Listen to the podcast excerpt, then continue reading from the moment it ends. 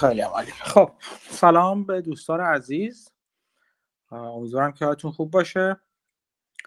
این هفته هم دوباره طبق معمول گفتگوی گروهی داریم. گفتگوی آزاده. بنابراین چیز خاصی یعنی موضوع خاصی از قبل لزوما قرار نیست راجبه صحبت کنیم. خود من راجبه چیزایی تو ذهنم بود که صحبت کنم.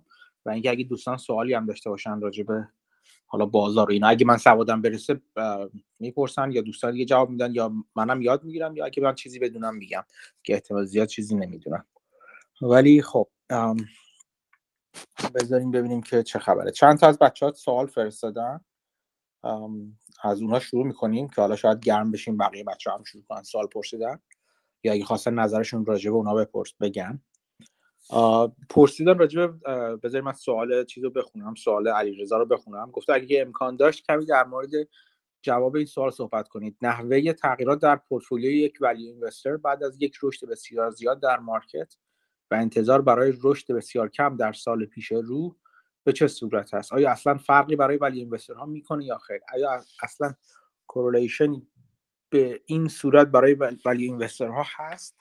یا یک سری قواعد دارند که هر اتفاقی برای بازار بیفته بدون توجه به کلیتش کار خودشون رو می‌کنند آیا این نوع سرمایه گذاران برنامه خاصی یا آمادگی برای برنامه خاصی در این زمان دارند مثلا بیشتر نقد بشن و منتظر موقعیت مناسب باشن یا مثلا اونهایی که بزرگتر هستن و می‌تونن سرمایه گذاری های ویژه کنند سناریوهای محتملی برای این زمان ها دارند؟ خب اول از همه میگم که چیزی که میگم نظر شخصی من مطمئنا. و ممکنه با نظر شخصی بقیه فرق داشته باشه. چیزی که من طبق تجربه دیدم ولیو اینوستر ها کسانی که خودشون رو به ولیو اینوستر می‌دونن یا اونها رو ولیو اینوستر می‌دونن مردم و بقیه یک نوع و یک سبک ندارن.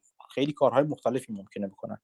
یک سریشون ممکنه همونطور که حالا علیرضا پرسیده بود اگه بازار اول اولا با, با, با, کلیت بازار من نمی‌بینم کاری داشته باشم value investor این برای یک value investor که از نظر من value investor هستش کاری نداره که کلیت بازار گرونه یا نه. اون همیشه به position های خودش و به اون سرمایه گذاری های خودش نگاه می‌کنه و بنا به اونا تصمیم می‌گیره که آیا اون حالا سهامی که خریده یا اون position خاصی که داره آیا به بالاتر از قیمت بالاتر از ارزش هست قیمتش یا پایینتر از ارزش هست قیمتش. اصطلاحا اوور ولیو هست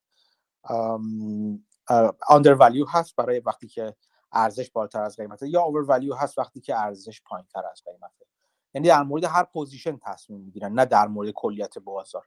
خیلی به نظر من معنی خاص معنی خاصی نداره که آیا بازار به صورت کلی گرون هست یا نیست. مگه حالا بشه معنیایی براش تصور کرد؟ مثلا اینکه مثلا کلیت بازار مثلا اگه در نظر بگیریم به صورت یک شاخص که اون شاخص هم جورهای مختلفی می‌تونه ساخته بشه. آیا نسبت به اعداد و سابقه تاریخی خودش گرونتر هست یا نه؟ و اونم گرونتر رو با توجه به ارزشی داره درآمدهایی که داره کلیت بازار و غیره و غیره. خیلی کم میشه که ولی مثلا کلیت بازار نگاه کنن.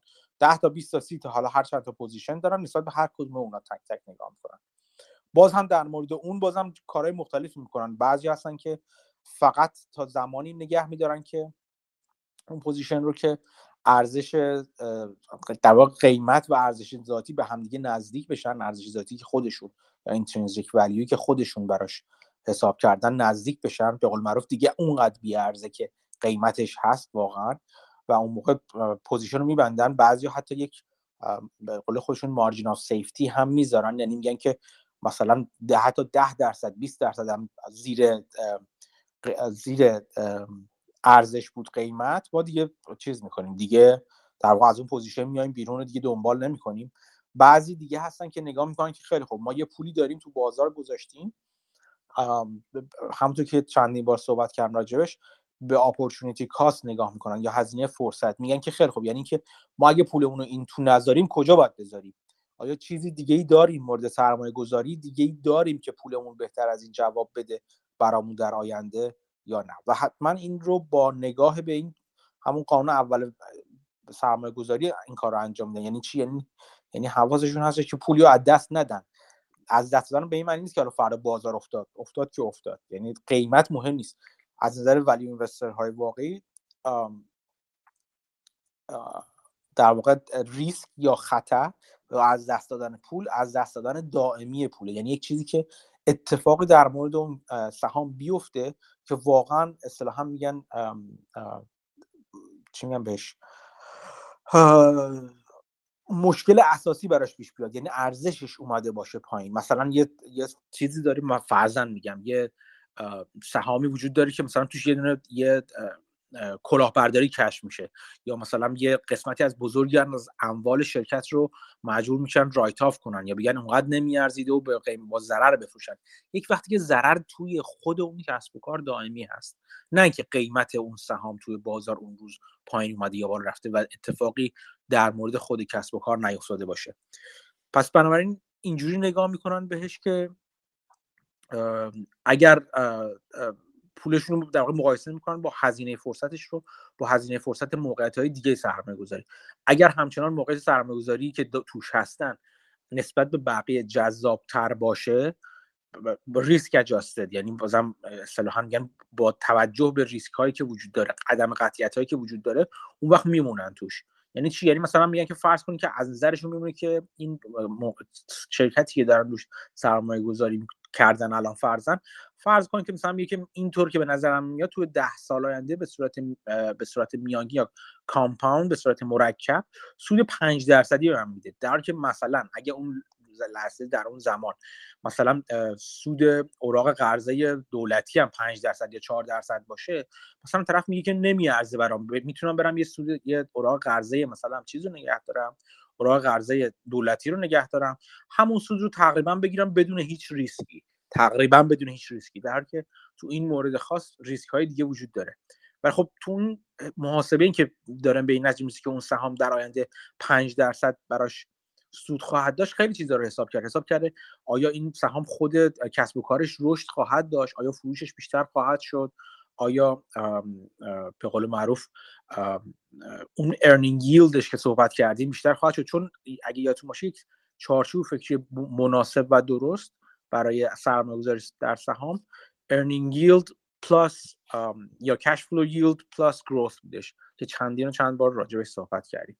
اون رو می‌گیره به عنوان پتانسیلی که در آینده سهام داره و نسبت بهش تصمیم گیری می‌کنه. این این این جور value investor هستن که با هزینه در واقع هزینه فرصت یا اپورتونتی کاست رو در نظر می‌گیرن. و خلاصه میگم بازم چیزهای مختلف هست. یه سری هم میگن که نه ما ممکنه الان مثلا سهام اون سهامی که داریم زیادی قیمتش رفته باشه بالا و توی پنج سال آینده پتانسیل رشد فروش تو خود کسب یعنی پتانسیل خود کسب و کار به اندازه قبل جذاب نباشه. نه که منفی بشه جذاب نباشه ولی انقدر قیمت رفته بالا که حالا حالا به قول معروف مثل اینکه یک لباس گشادی و به تن برای یکی از بچه خریده باشیم. بچه باید رشد کنه تا اندازه اون لباس بشه. طول می‌کشه اندازش میشه بالاخره. ولی طول میشه می‌کشه. و میگن که خیلی خوب ما همچنان دوست داریم اینو و فکر می‌کنیم که بلند مدت توی این سرمایه گذاری می‌خوایم بمونیم و به سالهای طولانی نگاه کنیم در این صورت ممکنه position رو نگه دارن.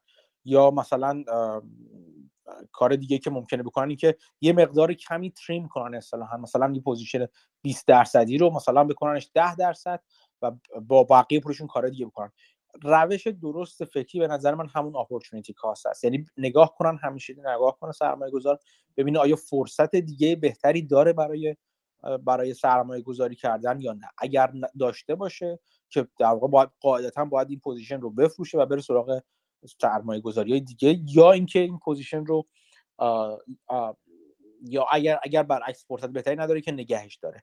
و این نکته که از نظر من خیلی مهم هستش اینه که خیلی وقت اصلا ممکنه شما position که به قیمت هم نرسیده باشن. یعنی مثلا فرضا یک سهامی از از نظر شما ارزش ذاتیش 100 دلاره الان تا 80 دلار اومده بالا ولی خیلی جا داره تا به 100 دلار برسه. 20 درصده. ولی یه پوزی موقعیت دیگه پیدا می‌کنید که آینده رشد پتانسیل رشدی که برای اون در نظر می‌گیرید تو همون بازه زمانی که برای یکی 20 درصد در نظر گرفتین ممکن اون 40 درصد باشه. در این صورت باید قاعدتا منطق سلیم حکم می‌کنه که حتی این position ی که هنوز به قیمت نرسیده رو شما بفروشید برید سراغ اون یکی position. چون پتانسیل رشد اون یکی خیلی بیشتر در زمان یکسان. و خب این این چیزی هستی که قاعدتا وقتی از پروسه ذهنی حرف می‌زنیم که سرمایه گذار باید پروسه ذهنی درستی داشته باشن فکر کردن به همین چیزاست و اینکه این این در واقع این مکانیزم ذهنی رو برای خودشون آماده کرده باشن از قبل. ولی خب چیز کلیتی وجود نداره. همه اون چیزایی که علیرضا تو سوالش پرسید بود ممکنه باشه بسته به شرایط مختلف و بسته به اینکه اون ولی اینوستور یا اون اون سرمایه گذار ارزش مبنا جوری نگاه می‌کنه و پروسش چیه و نوع نگاهش به بازار چیه و غیره و غیره. همه رو نمیشه با هم یک جور نگاه کرد.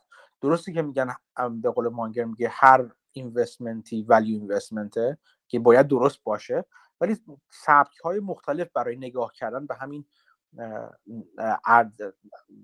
سرمایه گذاری ارزش مبنا وجود داره که سرمایه گذاران معروف بزرگی هم به این سبک های مختلف در واقع عمل می‌کنن و فکر می‌کنن. از نظر خود من معقول ترین نوع نگاه چارچوب فکری همون چارچوب فکری بررسی دائم اپورتونیتی کاست یا فرصت هزینه فرصت هستش. این امیدوارم که سوال علیرضا رو پاسخ گفته باشه. قبل از اینکه سراغ سوال بعدی کسی می‌خواد راجع به این حرف بزنه یا سوال دیگه ای کلا بپرسه از دوستان؟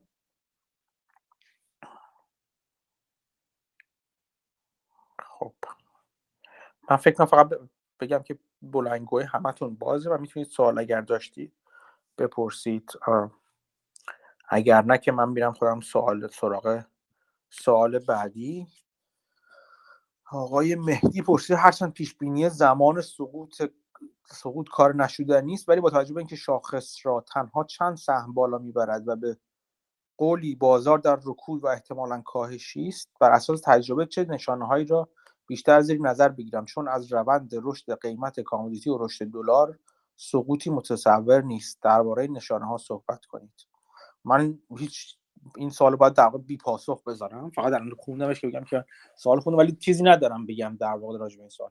من واقعا نمی‌تونم نشونه خاصی ندارم. اصلا به نظر من پیش بینی سقوط بازار ممکن نیست. پیش بینی زمان سقوط بازار ممکن نیست. حد اکثر چیزی که میشه گفت اینه که الان بازار گرونه. یا الان بازار مثلا چه می‌دونم از به نسبت تاریخی خود به نسبت سابقه تاریخ خودش بازار کلیتش گرونه یا فلان سهام که شاخص سمتی 500 رو بالا می‌برن گرون هستن و غیره و غیره. چون می‌دونی که S&P 500 یه شاخص بر اساس توزیع وزنی هست یعنی توزیع مارکت کپ هستش وزن وزندهیشون. یعنی هر چقدر مارکت کپ هر چقدر یه سهام بزرگتر بشه خود به خود تو شاخص هم بزرگتر میشه. و خب این باعث شده که چند تا شرکت بزرگ مثلا هر جور که اسمشون انتخاب کنین فنگ اسمشون انتخاب کنین G انتخاب کنین بسته به اینکه کدوم چیزا رو انتخاب کنین اون چند تا شرکت بزرگ بازار بیشترین وزن بازار رو دارن گرفت می‌گیرن و تو این market map هایی که بعضی وقت من می‌ذارم که مثلا شما تو سایت فینویز که قبلا تو کانال یوتیوب معرفیش کردم اگه بتونید برید نگاه کنید یه نمونهش رو گذاشتم. یا توضیح میدم که این, این سایت چجوری کار می‌کنه. یه قسمتش map market maps هستش. اونجا اگه نگاه کنیم یک چند تا سهم بزرگ مثل اپل و مایکروسافت و حالا مثلا فیسبوک سابق و اینا قسمت بزرگی از سهام رو قسمت بزرگی از وزن بازار رو در اختیار دارن. و اینا وقتی بالا میرن یا بالا میمونن می‌تونن همچنان شاخص رو بالا نگه دارن یا بالا ببرن. و این در واقع تمرکز بازار توی چند چند سهم خاص به اندازه های تاریخی خودش رسیده. قبلا اینجوری نبود و چند تعداد شرکتی بیشتری بودن که بخش بزرگی بخش بزرگی شاخص رو داشتن. الان این در واقع شرکت ها متمرکز تر شدن. در مورد هم در مورد گرونتر بودن و ارزونتر بودن اینا با معیارهای تاریخی خودشون میشه حرف زد. ولی حتی اگر به فرض اینکه خیلی محکم بشه گفت که این سهام گرون هستن. خیلی محکم نمیشه گفت چون خیلیشون اگر شما نگاه کنید کلا سهام متفاوتی هستن از چند سال پیش. اپل الان با اپل مثلا چند 20 سال پیش خیلی متفاوته. مایکروسافت همینطور. اون موقع هم گرون بودن ولی الان گرون بودنشون چندان به چشم ممکن نیاد به دلیل اینکه خود اون کسب و کار اصلا محتواش خیلی متفاوت شده. profit margin اشون خیلی بالا رفته asset light تر شدن. رشد خود رشد نه سهام. وقتی رشد بودن رشد خود کسب و کار رشد فروش و غیرهشون بهتر شده از قبل. به خاطر نوع تغییراتی که در مدل کسب و کارشون ایجاد شده. بنابراین خیلی راحت نمیشه گفت مثلا الان مایکروسافت مثل گرون بودن سال 2000 باشه. به نظر من اصلا اینجوری نیست. یا اپل مثلا مثل گرون بودن چند سال پیش خودش اینجوری اصلا نیستش. و خب در حتی در مورد اینا نمیشه نظر داد. به فرض اینکه بشه نظر داد و یه روزی خیلی محکم بشه گفتش که سهام بزرگ شاخص سهام بسیار گرونی هستن و اینا شاخص رو بالا نگه داشتن و غیره و غیره. و الان کلیت بازار هم گرون هست. پیش بینی کردن زمانش به نظر من غیر ممکنه. منم هیچ نشونه ای ندارم. و اینکه بگم الان بازار میریزه یه ماه دیگه بازار میریزه یا الان به زودی بازار میریزه حتی. یعنی زمان دقیقا نگم میگم در شش ماه آینده بازار میریزه. به نظر من این کار ممکن نیست. کسانی که مثلا ثبت شده فلانی گفته این کار رو کردن اولا زمانی نگفتن اونایی که من قبولشون دارم. مثلا کسایی مثل مایکل بری یا مثلا بافت یا کسایی دیگه که مثلا حذر دادن یا مثلا اختار دادن که مثلا بازار فلان موقع گرون هست اینا. نگفتم بازار تو شش ماه آینده میریزه. گفتن گرونه این بازار بازار خطرناکه و ممکنه بریزه مثلا بازار. ولی نگفتن که فلان موقع میریزه.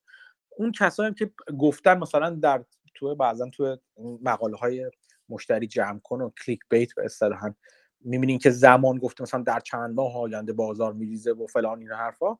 به نظر من اینا اون چیز سروایور بایاس یعنی که 300 تا چیز کرده 300 تا پیش بینی سقوط کردن دوتاش درست در من دوتا رو علم کردن.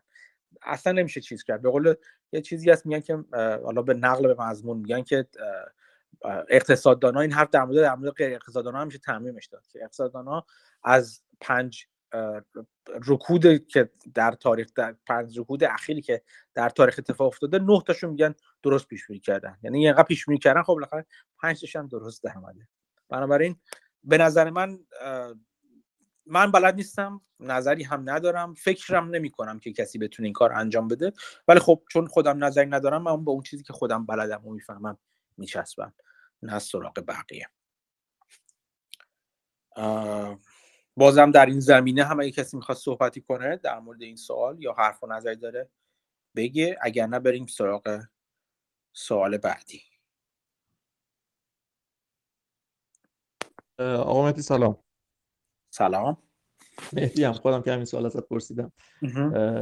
آرزو خدمت که نه منم که انتظار نداشتم که پیش بینی بکنی یا چیزی باشه. منتها مراتب میگم مثلا برای سال 2008 مثلا می‌گفتن وضعیت وام های مسکن اینها خیلی غیر منطقی شده. مثلا از 2006 داشتن دیگه... می‌گفتن اونا رو. ببین آره. مثلا مثل مایکل بری از دو سال قبل داشت می‌گفت آقا اینجا خیلی اوضاع خطرناکی یا خیلی چیز فراد و اینا زیاده. ولی نمی‌تونست بگه آقا ازش بپرسین آقا 2007 میریزه 2008 میریزه. نظری نداشت.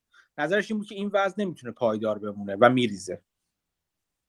آره. من حالا همین میگم مثلا به عنوان مثال میگم مثلا یه اتفاقاتی که تو مثلا این دو سال گذشته علل خصوص تو یه کشورهای مثلا مثلا استرالیا اصلا خیلی ثابت بود همه چی درست مثلا چیزش از لحاظ قیمتی اینها یه مقدار مثلا اینترست ریتشون بالاتر از کشورهای دیگه بود ولی خب یه ثبات خوبی داشت. مثلا تو یه سال گذشته مثلا یهو مسکنش سی درصد گرونتر شده. خب و اینا یه خورده هم هم تورم هم حالا تو آمریکا احتمالاً فکر کنم به همین شکل بوده. اینا مثلا یه خورده از خالی شدن جیب دولت که حالا مثلا می‌خواد کم کم یه جوری اینو جبران بکنه حالا با مالیات دست به ما بکنه برداره یا اینکه مثلا به یه شکل دیگه به صورت کلی یه نظر کلی که آقا مثلا جهت بهی شاید به این سمت بره و یه اتفاقی مثلا بیفته که حالا مثلا مثلا مثلا به قول معروف تو بخواد اهرم بکنه مثلا یه خورده مثلا سمت سقوط بازارش مثلا آپشنال مثلا یه ذره وزنش بیشتر بکنه. از این بابت بیشتر سوالم بود. نمی‌دونم. من من میگم من اصلا در مورد اقتصاد کلان یعنی کلیت اقتصاد اصلا سوادی ندارم. اصلا تخصصی ندارم هیچ احساس چیزم نمی‌کنم که احساس اعتماد به نفسم نمی‌کنم که بخوام جواب بدم. ولی فقط چند تا نمونه رو مثلا چند تا چیز نمونه رو به شما بگم. مسکن تو کانادا هم همینجوری یعنی به شدت بالا رفته چند بار به شدت تو سالهای اخیر بالا رفته از جمله سال گذشته مثلا. ولی مثلا اینو می‌خوام بگم. یک حالا درسته مثلا بازار کانادا با بازار آمریکا کاملا مسکنش متفاوته با بازار استرالیا کاملا متفاوته به خاطر نوع وامدهی های بانک ها اصلا اصلا چه اینکه هر پنج سال یه بار تو کانادا مثلا amortize چیز می‌کنن دوباره باید برین شما وام مسکنتون رو دوباره renew کنید. حتی اگر مثلا چیز وام سی ساله گرفته باشین به هر حال هر پنج سال باید update ش کنید اون وامی که می‌خواد بگیره تو آمریکا اصلا همچین خبری نیست. می‌خوام بگم هر اولم هر بازاری با مختصات خودش داره. نمیشه کلا نظر داد.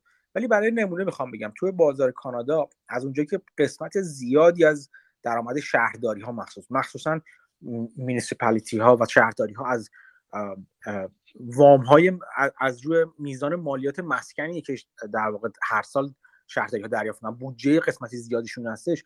یک جوری منافع شهرداری ها و بعضا دولت های محلی قسمت های محلی با قیمت مسکن گره خورده. یعنی اگر قیمت مسکن ناگهان بخواد صعود کنه اونا هم بودجهشون میره تو کسری اینا. یعنی از این وقت هر دو با هم دیگه incentivize هستن یا هر دو این به نفعشون هست که بازار مسکن نریزه. حتی اگر راکد میمونه نریزه. خب؟ از اون طرف نوع مثلا وامدهی بانک های کانادایی رو نگاه کنیم با آمریکایی کلا متفاوته. stress test ایی که می‌ذارن کلا متفاوته. درسته علی رقم همه این تفاوت قیمت مسکن همه رفته بالا. می‌خوام بگم که از بیرون نگاه می‌کنیم یه قیمت مسکن یا قیمت asset ها اصطلاحا قیمت دارایی ها به شدت رفته بالا. حتی ممکنه به نظر حباب آلود برسه. ولی اینکه بخواد فرو بریزه بازار به بازار بسته مختصاتش فرق داره. بازار کانادا بازار مسکن. من دارم در مورد مسکن فقط حرف می‌زنم. با بازار آمریکا کلا متفاوته. نوع استرس هایی که گرفتن برای اینکه وام بدن با بازار آمریکا کاملا متفاوته. اون چیزی که یه موقعی به اسم نینجا لون می‌گفتن توی توی باز سال 2008 اینا که نو اینکام نو جاب لون می‌دادن. تو کانادا همچین خبری نیست. خب این روزا خیلی سخت گیرانه تر شده بالا وامدهی وامدهی تو بازار. از طرف قسمتی از بالا رفتن شدید قیمت مسکن تو کانادا نه به دلیل فقط اینکه پول نقد دست مردم نقدینگی زیاد هست نه به خاطر خریداران خارجی هم هست بخشش. یعنی که اون کسانی که به عنوان سرمایه گذاری به عنوان هر چی از چین مخصوصا از ایران از روسیه حالا کشورهای مختلف ایران روسیه بخش کوچیکتری هستن ولی چین خریداران چینی میان می‌خرن اونا قیمت مسکن رو بردن هولش دادن بالا. حالا اینو قاطیش کنین که پولشویی های فراوونی که دارن انجام میدن تو بازار کانادا که گندش هم داره در میاد جاهای مختلفش. ولی می‌خوام بگم نوع هر کدوم از بالا رفتن ها متفاوته. اینکه بخواد واکنش بازار به این حباب اگه اسمشو بذاریم حباب چه خواهد بود به خاطر مکانیزم و ساختار خودشون متفاوته. بنابراین نمیشه به صورت کلی در نظر گرفت. شما باید بازار هدف رو بشناسیم بعد فقط ما الان داشتیم در مورد یک اسید کلاس که مسکن باشه مثلا رزیدنشال مسکن در چیز املاک مسکونی باشه صحبت می‌کردیم. در مورد کلاس های دارایی مختلف چیزهای مختلف هست. در مورد commodity اگه نگاه کنی شما بازم دلایل مختلفی داره یه بخشش به خاطر supply chain اون زنجیره در واقع توزیعه که مشکل پیدا کرده. زنجیره تأمین در واقع مشکل پیدا کرده. یه قسمتیش بابت مثلا نیروی کاری که چیز نیستش. در قسمت های مختلف اون supply chain کم بودش حس میشه قیمت ها بالا رفته. یه قسمتش به خاطر سرمایه گذاری نشدن در طول دو سه سال یا چهار پنج سال اخیره که قیمت ها بالا رفته. چون الان عرضه کمتر از تقاضا هستش. در واقع عرضه تاب تقاضا رو نداره. سرمایه گذاری برای بالا بردن عرضه درست انجام نشده. همه اینا همه این هاست که پیش بینی این که چه نشونه هایی می‌تونه وجود داشته باشه و غیره رو به نظر من پیچیده می‌کنه و همه ایناست که کسی مثلا مثل بافت مانگر یا خیلی از ولی اینوسترهای بزرگ که اتفاقا آدمای بی سوادی نیستن آدمایی نیستن که مطالعه نکرده باشن. مثلا کسی مثل بافت که عملا حالا من یکی دو بار جلسه راجبه عمق مطالعه این آدم از اول بچگیش تا حالا در واقع صحبت کردم. این آدم آدمی نیست که ندونه و نخونده باشه. چیزایی که بقیه مثلا مکرو اینوستر ها مثلا راجع مثلا پیش بینی که می‌کنن رو ندیده باشه یا با اونها آشنا نباشه. اتفاقا بافت کسی که دقیقا اونها رو همه رو خونده و با اینها به این در نهایت به این رسیده که نمی‌تونه. پیش بینی درستی از پیش بینی قابل اعتمادی از تحولات مکرو انجام بده. خب این این سخت بودن کار رو به دلیل پیچیدگی این سیستم کلی نشون میده. نه به این دلیل که این آدم مثلا چیزش کم بوده مثلا سوادش نداره تخصصش رو نداره. به نظرم نه این نظر شخصی خود منه. کسانی که ادعا می‌کنن مکرو اینوستر هستن خب ادعا می‌کنن مکرو اینوستر هستن. و باید دید واقعا چقدر مکرو اینوستر های خوبی هستن. که تعداد خیلی کمیشون مکرو اینوستر های خوبی هستن. کتمان نمی‌کنم که وجود دارن ولی خب اینکه واقعا آیا آیا با با چقدرش چقدرش مهارت های آموزش یافته است چقدرشون شم اینا تو بازار غیره اصلا بحث متفاوته. خود من که اصلا ته ته این هرم در واقع دانش قرار دارم. اصلا هیچی نمی‌تونم بگم. به همه این دلایل و پیچیدگی ماجرا که گفتم. هیچ چیزی نظری ندارم در این زمینه. بسیار عمالی. دست در ممنون. فقط امیدوارم زودتر کلاساتو بذاری که یه خورده ما سواد قول من کار ریزمون بیشتر بشه بازم ممنون. خواهش می‌کنم. کلاس ها هم اگر نظرم همه چیزاش وجود داره دیگه. همه مسیر راه راجبش زیاد حرف زدیم که از کجا خودتون شروع کنیم. بیکار نشین رو شروع کنیم حالا کلاس هم یه وقت اگه تونستیم بذاریم که حتما بذاریم حتما. بازم متشکرم. خواهش می‌کنم. خب دیگه سوال دیگه تو گروه اگه کسی هست اگر نه بریم سراغ سوال بعدی که یکی از بچه ها پرسیده.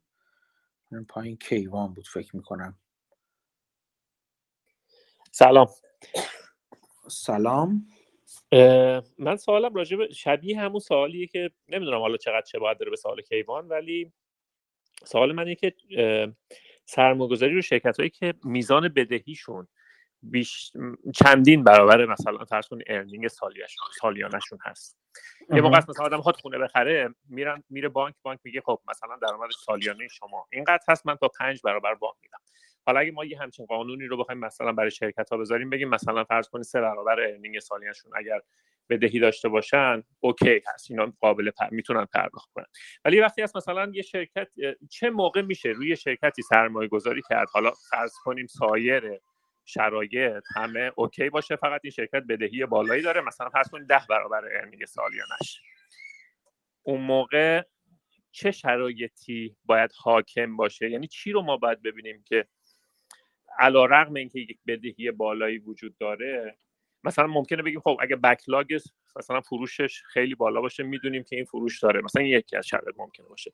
حالا کلا نظرتون راجع به این قضیه می‌خواستم بدونم. ممنون شم خب اون چیزی که اولا که در مورد شرکت هم بانک ها همون وام دهنده های پرایم در واقع اونا هم همینجوری نگاه می‌کنن. یه چیزی که حالا به قول من رول اف به یا همینجوری قانون کلی که می‌ذارن خیلی از بانک ها برای شرکت ها این که مثلا میگن سه برابر تا بیشتر از بدهی شرکت بیشتر از سه برابر دا نباشه. Earning before interest tax amortization و depreciation. میگن سه برابر این بیشتر نباید باشه. یعنی سخت وام میدن دیگه بانک ها به همچین چیزه به همچین شرکت هایی این این قانون کلیشه. ولی خب یه وقتی اصلا باید ببینیم به مدل کسب و کار شرکت نگاه کنیم. بعضی از مدل های کسب و کار هستن که اصلا میزان بدهی زیاد دارن. یا مثلا چه می‌دونم مثلا مثل بانک ها رو نگاه کنی قسمت بزرگی از دارایی های بانک ها اصلا یه قسمت خیلی بزرگی بدهی دارن. یک مؤسسه مالی نمیشه با یه مؤسسه تولیدی یک جور دید بدهی هاشون بدهی هاشون. یکی بدهیش اینجوری هست که در واقع پولی که از مردم سپرده گرفته است داره و خب بابتش هم داره کار می‌کنه. از اون وام میده و اون بدهی رو از اون تبدیل به اسست خودش دارایی خودش می‌کنه وقتی وام میده.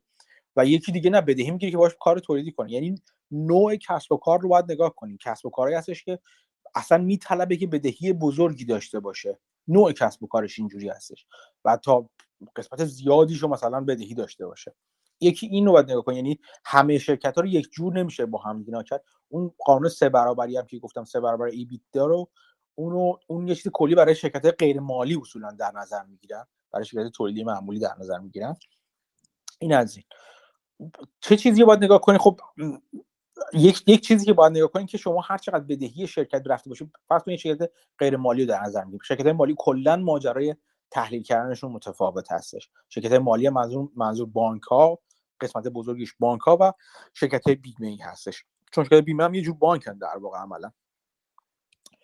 اگه بیایم به خود حالا چیز نگاه کنیم شرکت عادی نگاه کنیم غیر غیر مالی نگاه کنیم اونها هم هر چقدر بدهیشون بره بالاتر چون اونایی که اونایی که اون بدهیشون که اصطلاحا سکیورت هستش یعنی بابتش یک اموالی دارن که بتونن وسیقه قرار گرفته شده باشه و اصلا اینجوری می‌کنن. وقتی بدهی از یه حدی بالاتر میره اون بانک یا اون مؤسسه مالی یا که می‌خواد براشون بهشون مستقیم خودش وام بده یا بخواد باند ایجاد کنه یعنی منظوری که یعنی بانک سرمایه گذاری باشه که براشون اوراق قرضه منتشر کنه برای اینکه چیز کنه چند تا راه داره. چند تا راه داره. یکی اینکه بیاد در واقع اون اوراق قرضه رو بیاد پشتوانش رو املاک شرکت بذاره. که اون وقت هم مثلا شرکت تولیدی خب مثلا نگاه کنه مثلا چه چه جور املاکی ممکنه شرکت تولید چه جور اموالی ممکنه داشته باشه؟ وسایل یعنی اون تجهیزات تولیدی که اغلب اصلا در نظر نمی‌گیرن مثلا که مستحلک میشن چیز بی خودیه میان مثلا با املاکش چیز می‌کنن با املاکش املاک اون شرکت در واقع سکیورش می‌کنن یا وسیقه قرار میدن. بعضی ها ممکن اگه اگه اینونتوری لیکوید یا نزدیک به لیکویدی داشته باشن یعنی نوع موجودی انبارشون جوری باشه که بشن سریع نقد کرد با اون secure ش می‌کنن وثیقه قرار میدن. ولی اگه نتونه وثیقه ای داشته باشه یعنی اصطلاحا secured bond نباشه یا secured debt نباشه این انتظار میره که در واقع بهره اون چیزی که پرداخت می‌کنه اون interest ی که روی اون بدهی یا روی اون bond حالا بدهی ممکنه صورتهای مختلف داشته باشه. یکی ممکنه bond باشه یکی ممکنه private debt باشه مثلا. اون بهره که روش پرداخت کنه مجبور بهره بالاتری بذاره. چون عملا اون bond یا اون بدهی junk bond یا junk debt میشه. اصلا های دت میشه. چون طرف میگه خب ریسکیه هم بالاتر انتظار دارم بهره بالاتری هم بگیرم. و این هر چقدر این در واقع اگه tranche بگیریم اگه لایه لایه در نظر بگیریم بدهی ها رو شما می‌بینیم بدهی داری بدهی مثلا چه می‌دونم مثلا LIBOR به علاوه یک درصد داره مثلا نرخ بدون فلان با به علاوه یک درصد داره بعد میاد یه سری بدهی secure داره بعد یه سری بدهی مثلا 5 درصد داره یه سری بدهی 10 درصد داره. شرکت ها می‌بینید که بعضی خیلی خیلی از شرکت ها ممکنه شما ببینید که لایه های مختلف بدهی دارن. خب این لایه های مختلف بدهی هر چقدر لایهش از این نظر میره بالاتر که وثیقه ای نداره یعنی عدم اطمینان بیشتری داره yield ش میره بالاتر بهرش میره بالاتر. این این ساختار سرمایه این اینو خاطرتون باشه چون می‌خوام ممکنه بخوام به سوال کیوانم روی این در واقع ارجاع کنم روی این ساختار سرمایه. ساختار ساختار بدهی در واقع. خب؟ حالا بعضی از بدهی هستن که اینجوری که میگه که حتی این اونایی که ریسکی تر میشن اصطلاحا میگن که مثلا اینجوری که شرکت مثلا یه وام ده درصد می‌گیره. بعد با این حال ممکن نتونه بده یا به دلایل مختلفی بده چیزش درآمدش در واقع متلاطم باشه درآمد خود شرکت. یا میگم من ممکنه نتونم سر هر سال بشه بدهی بدم.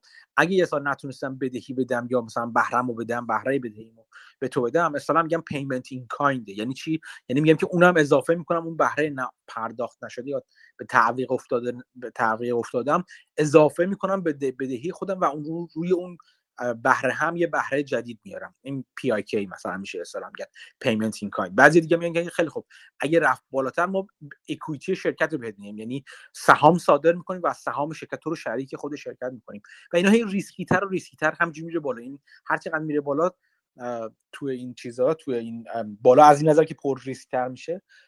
نوع انواع اقسام بدهی های مختلف وجود داره که اصلا دنیای برای خودش دنیای بدهی ها حالا وقتی شما میان یه شرکت رو می‌خرید اینجوری می‌خواد سرمایه گذاری کنید باید به همین چیزا فکر کنید. ببینید که آیا شرکت شما می‌تونه از پسش بر بیاد از پس بدهش بر بیاد. زمانهای پرداختش کیا هست؟ یعنی چی؟ یعنی شما میگید که باید بیاین ساختار بدهی ها رو بررسی کنید. اینا همه توی تنکه شرکت میادش توی گزارش شرکت میاد. مثلا میاد میگه که خیلی خوب اولا ما یه سری باند داریم که مچوریتیشون سه سال بعده. مثلا باند 5 درصد داریم یا اوراق قرضه 3 سال 5 درصد داریم که سه سال دیگه مچور میشه. وقتی مچور میشه یعنی چی؟ یعنی وقتی به زمان سر رسید می‌رسه اون باند یا اون اوراق یا بدهی یا هر نوعی باشه تا حالا داشته فقط کوپاناشو می‌داده یا اینترستاشو می‌داده اون زمان باید کل وام رو تصویه کنه با اون وام دهنده. خب؟ وقتی این اتفاق می‌خواد بیفته دو تا راه داره. یا شرکت پول داره اون اون وام رو تسویه می‌کنه که مقدار زمان در واقع این اتفاق به ندرت میفته و کم هستش که این اتفاق بیفته. یا اینکه اصلا هم میگن که اون وام رو refinance می‌کنه. مثل مثل بدهی خونه دیگه در واقع بدهی خونه شما همین جوری هست سر پنج سال که می‌رسه شما یا وامتون رو پرداخت می‌کنین کلش رو یا اینکه refinance باید بکنین مثلا. یعنی که دیگه خب بریم وارد یه دوره بعدی میشیم. حالا اون کار رو یا با یا با وام دهنده فعلی انجام میدین. یعنی همون وام دهنده میگه خیلی خب تا اینجا اومدیم ما هم با تو همه چی سر وقت دادیم. الان بیا ما واممون رو برای برای ده سال دیگه مثلا تمدید کن. الان سه سال گذشته ده سال بعد از اون تمدید کن. اونم نگاه می‌کنه به interest rate نگاه می‌کنه. به همه چی نگاه می‌کنه میگه که okay باشه تمدید می‌کنه. با این نرخ بهره یا تو خوب دادی که تمدید می‌کنیم نرخ بهره همون ثابت نگه میداریم یا مثلا ریسک رفته بالاتر بهره بالاتری من از تو می‌خوام یا مثلا می‌تونیم شرکت می‌تونه چونه بزنه که نه من شرکت بهتری شدم میزان بهتره. الان من نرخ بهره پایینتر می‌خوام. الان مثلا نرخ بهره بدون بدون ریسک کلا بالاتر رفته بالاتر بعد اون طرف هول بدی که بالاتر بره یا نرخ بهره بدون ریسک پایینتر اومده تو بین بانکی.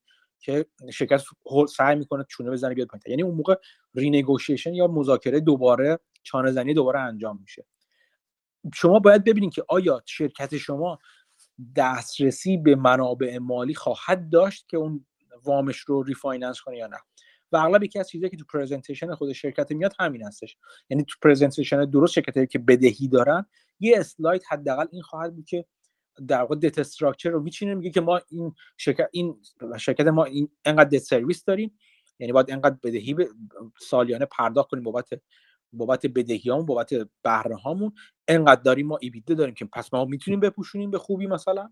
و سررسید وام های ما این تاریخ و این تاریخ هستش که با شرکت توضیح میده که به سادگی می‌تونه refinance کندشون اگه این کارو شرکت نکنید توی چیزش توی خودش توی presentation خودش شما این کار باید برای خودتون انجام بدید. ببینید که اصلا شرکت خواهد تونست این کار انجام بده یا نخواهد تونست این کار انجام بده. این یک بخشش هستش برای نگاه کردن بدهی یه بخشی هستن که شما تلاطم رو در نظر بگیرید که حالا مثلا آیا تو شرکت دارین کار می‌کنین شرکتی که دارین بررسی می‌کنین شرکت cyclical تو صنعت مثلا شرکت commodity دارین کار می‌کنین که بدهیش میره یعنی توانایی earning earning power ش در واقع اون توانایی درآمدیش قدرت درآمدش میره با سود سوددهیش بالا میره و پایین میاد. یا نه ثابت شما در حال رشد شرکت در حال رشدی که آروم آروم مثلا بهتر بهتر میشه.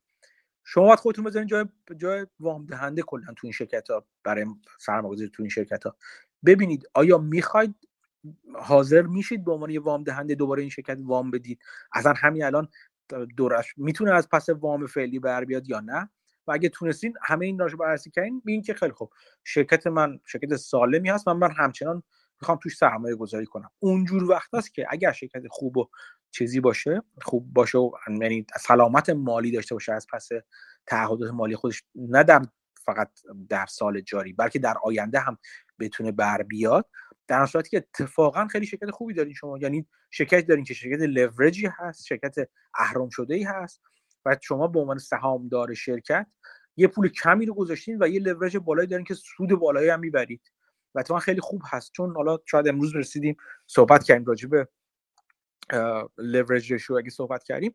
اون بدهی که دارین شما میدین اون بدهیایی که دارین پرداخت می‌کنید بهرش از درآمد شما از سود عملیاتی شما کم میشه و روی اون مالیات میاد. یعنی در واقع رو بهره ای که بابت بدهیاتون پرداخت می‌کنید مالیاتی نمی‌دید. در واقع اینجوری تکس بردن خودتون یا مالیاتی که شرکت شما می‌پردازه رو هم پایین میاره. یعنی به خاطر همین کسی مثل جان مالون شرکت هایی که می‌خره رو و شرکت هایی یه موقع اداره می‌کرده اینا رو تا خرخره میره زیر می‌بره زیر بدهی. اصلا شرکت های به شدت لورج شده هستن. یک دلیلش جان مالون نمی‌خواد مالیات بده. نه غیر قانونی کاملا قانونی. میگه انقدر من می مال... انقدر بدهی می‌برم بالا که چیزی برای مالیات دادن نمونه براش اصلا برای این شرکت من. خب؟ همه این کارا رو می‌کنه که مالیات کمتر بده و البته depreciation کردن یعنی depreciate کردن اینا هم که سر جای خودش هستش. می‌خوام بگم که این باعث میشه که یک جورهایی چیز بهتری برای شرکت شما بمونه. یعنی شرکت در حال رشد می‌تونین داشته باشین که تا می‌تونه خودش زیر بدهیم بره. و بدهی خب قادر قاعدتا هم اینجوری که اگر حتی بیایم با نگاه finance ی و finance کلاسیک و آکادمیک نگاه کنیم cost of capital یا ارزش هزینه سرمایه گذاری که از طریق دت یا بدهی انجام میشه از هزینه سرمایه گذاری که بابت از طریق equity که شما دارین انجام میدین. اون طرف equity شما با سرمایه گذار انجام می‌دید. انجام میشه کمتره. بنابراین منبع در حالت در شرایط مساوی. منبع تامین سرمایه ارزون تری از بدهی بدهی چیز بدی نیست. اگر همه اون شرایطی که گفتم رو داشته باشه یعنی شرکت شما بتونه از پس بدهیش بر بیاد. مرسی مهدی جان. ممنونم. خواهش می‌کنم. یه ب... حالا که تا اینجاش گفتم بدین جواب سوال کیوان هم بدم. کیوان پرسیده بود که گفته اگه میشه در مورد سرمایه گذاری در بدهی بگید. فکر کنم کتاب دیسترس اینوستینگ بود. ببینید سرمایه گذاری اون بهش نمیگن سرمایه گذاری در بدهی. سرمایه گذاری در بدهی یعنی که شما برید دت بخرید یا اصطلاحا برید باند اوراق قرضه بخرید. اون فرق داره ماجراش با اینکه شما distressed investing کنید distressed investing در مورد شرکتی به کار میره که برای پرداخت بدهیاش دچار مشکل شده. یا در آستانه مشکل هست یا تو مشکل رفته و bankrupt شده و ورشکسته شده داره میاد بیرون و در حالت در مراحل مختلف قرار داره. سرمایه گذاری در بدهی حالت عادیش debt investing یعنی شما برین bond بخرید یا بدهی بخرید. حالا باند دم دست ترین صورت بدهی هست برای شرکت ها یه حالت دیگه بدهی هستش که شما می‌تونید برید مثلا میگم چجوری بهتون میگم؟ بذار اینجوری مثال بزنم. مثلا فرض کنید که من شرکت دارم به چه می‌دونم جوشکار و بنا و معمار مثلا یکی از ساختمونی دارم به همه اونا بدهی دارم خب حالا یه بدهیشون میدم یا نمیدم؟ یا مثلا برایشون بدهی که گذاشتم مثلا هفت ماه هشت ماه دیگه. خب شما به عنوان سرمایه گذار در بدهی می بدهی اونا رو می... طلب اونها رو می‌خرید از اونا. میگین آقا جان تو چقدر طلب داری؟ طرف طرف میگه من یه میلیون طلب دارم. یه کی می‌گیری طلب تو قرار به شما بده؟ شرکت میگه یک سال دیگه قراریه چک یک ساله دارم. یه خیلی خب من صدی مثلا 90 می‌گیرم از 900 هزار تومان می‌گیرم از میدم به تو بدهی تو بده به من. همین الان 100 هزار تومان 900 هزار تومان بگیر برو پیکای اون طلب تو مال من میشه از این بعد. یک جورش هم اون هست. یعنی یک جور سرمایه گذاری بدهی اون هست. این مثال خودمونی کوچولوشه. شرکت های بزرگ هم هستن اینجور که راه میفتن بیرن دوره بدهی شرکت های دیگر رو می‌خرن. بدهی طلب طلبکارای دیگر یعنی طلب طلبکارای دیگر می‌خرن و خودشون طرف میشن با شرکت. به دلایل مختلف که اصلا ماجراییه برای خودش که چرا این کار می‌کنن چجوری حساب می‌کنن چجوری برای خودشون آی آر آر رو در واقع در نظر می‌گیرن و غیره و غیره که حالا اگر لازم باشه یه جلسه راجبشون حرف می‌زنیم یا اگر لازم باشه راجبشون حرف می‌زنیم. ولی حالا اگر شرکت ما شرکت شرکت بدهکار به هر دلیلی دوچار مشکل بشه این مشکل میشه از چیز شروع بشه اینکه شروع کنه دیفالت کردن یعنی اینکه از پرداخت بدهی از پرداخت بهره هایش بر نیاد. مثلا یکی یا دو تاش به تعویق بیفته مثلا خب؟ از اینجا می‌تونه شروع بشه یا حتی از قبل خطر این وجود داشته باشه که این پرداخت در واقع دت سرویس بهش میگن حالا. اون بهره رو نتونه پرداخت کنه خطرش وجود از اینجا شروع میشه می‌تونه بشه. یک طیف دیگه. اینجا طیف می‌تونه قرار داشته باشه. می‌تونه در انتهای طیف هم قرار داشته باشه یعنی می‌تونه شرکت ورشکست باشه. اصلا نتونه چی... نتونه هیچ کار این کدی هیچ کنه از این بدهی ها رو پرداخت کنه و طلبکارا بردن شرکت رو به دادگاه ورشکستگی یا خود شرکت داوطلبانه رفته تو ورشکستگی. و حالا اونجا دو شاخه میشه. یا شرکت ریستراکچر میشه یا در واقع شرکت میاد در واقع میره تو چپتر 11 اون طرف یا شرکت میاد تو چپتر 7 اینا برای بازار آمریکاست. هر کشوری چیز خودش قانون ورشکستگی خودشو داره یا اصلا نداره قانون ورشکستگی به هر حال. این تو آمریکاست که دارم میگم. یا میگه چپتر 7 که کلا اصلا چون هیچ جوری نه از از این شرکت هیچ چیزی نمیشه در آورد. بهتره شروع کنیم لیکویدیت کردن. حراجش کنیم هر چی داریم به ترتیب اولویت به طلبکارا بدیم. یا از اون این وسط های طیفه از اون طیف هم میشه دوباره دیسترس اینوستی میشه که شرکتی که از ورشکستگی اومده بیرون ولی ساختار سرمایش عوض شده و مثلا خیلی از سهامداران قبلی کلا wipe out شدن اصطلاحا دیگه کلا شوت شدن بیرون. طلبکاران قبلی اونایی که طلب کمتر وثیقه دار وثیقه داری داشتن یا بی وثیقه بودن تبدیل شدن به سهامداران فعلی. طلبکاران قبلی که وثیقه داشتن طلبشون تبدیل شدن به طلبکار بدون وثیقه. فعلی خلاصه structure به هم ریخته و شرکت از ورشکستگی اومده بیرون و تازه می‌خواد شروع کنه به کار کردن. یه جور اونم یه سر طیف دیسترس هستش. پس به اینکه کجای این طیف شما شرکت شما قرار داره؟ نوع سرمایه گذاریش متفاوته هدف های سرمایه گذاریش متفاوته. مثلا دنیای دیگه داره. برای برای کیوان احتمالا گوش داده. ولی برای دوستانی که علاقه مندن یه کلیتی از این ماجرا رو توی یکی از اپیزودهای پادکست به اسم ورشکستگی پایان کبوتر نیز هم چیزی در مورد در مورد اینجور distressed investing restructuring اینا یه کلیت اینجا توضیح دادم. ولی ماجرا خیلی عمیق‌تر از این هاست. خیلی خیلی عمیق‌تر از این هاست. چیزی که اون در واقع کتاب distressed investing که یکی دو بار راجبش حرف زدم و چند تا از تیکه های متنش تو توییتر رو تو گروه تلگرام گذاشتم اون کتاب راجع به همچین چیزی صحبت می‌کنه. کسی که دیسترس اینوستینگ می‌کنه بخواد بکنه اول اول همه میگم اینجور دیسترس اینوستینگ کردن ها خیلی در اختیار سرمایه گذار خرد نیستن. این یک. یعنی شما اون یک سرمایه گذار خرد اصولا دسترسی به خیلی از این چیزها ندارید. به خیلی از این سرمایه گذاری ها ندارید. برای بعد نمیگم اصلا دسترسی ندارید. به خیلیشون دسترسی ندارید به بعضیاشون دارید. ولی همینجوری به دلیل اینکه همین این این ماجرا از ماجرای مالی فقط میاد بیرون و اصلا وارد ماجرای حقوقی میشه برای چیزی چون میره دادگاه و دادگاه ورشکستگی در موردش در واقع در مورد restructuring شرکت و غیر و غیره نظر میده و چیز می‌کنه در واقع تصمیم گیری می‌کنه. بحث دیگه فقط بحث شرکت مالی نیست. یعنی شما تا حدی تخصص های حقوقی تا حدی نه خیلی عمیق وکیل بشید. ولی مثل مثل همون حسابداری است. شما حداقل باید با قوانین ورشکستگی با اون چپتر 11 و چپتر 7 و در واقع بندهای مختلف و ایناش آشنا بشید. این کتاب برای اون کار هستش. این کتابی که من خوندم. برای اینکه معرفی کنه با روند ورشکستگی اینکه کجاها بهتر وارد بشین کجا بهتر وارد نشید. هر کدوم از بدهکارا طلبکارا کیا پول می‌گیرن کیا پول نمی‌گیرن چقدر پول می‌گیرن.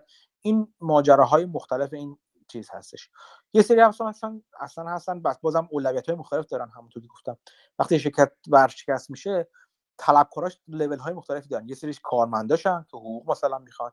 یه سری کسایی هستن که مواد اولیه یا حالا مواد اولیه یا لیبر یا هر چی خدمات خدماتی رو به شرکت تا حالا می‌دادن که برای کار روزمره شرکت لازم هستش.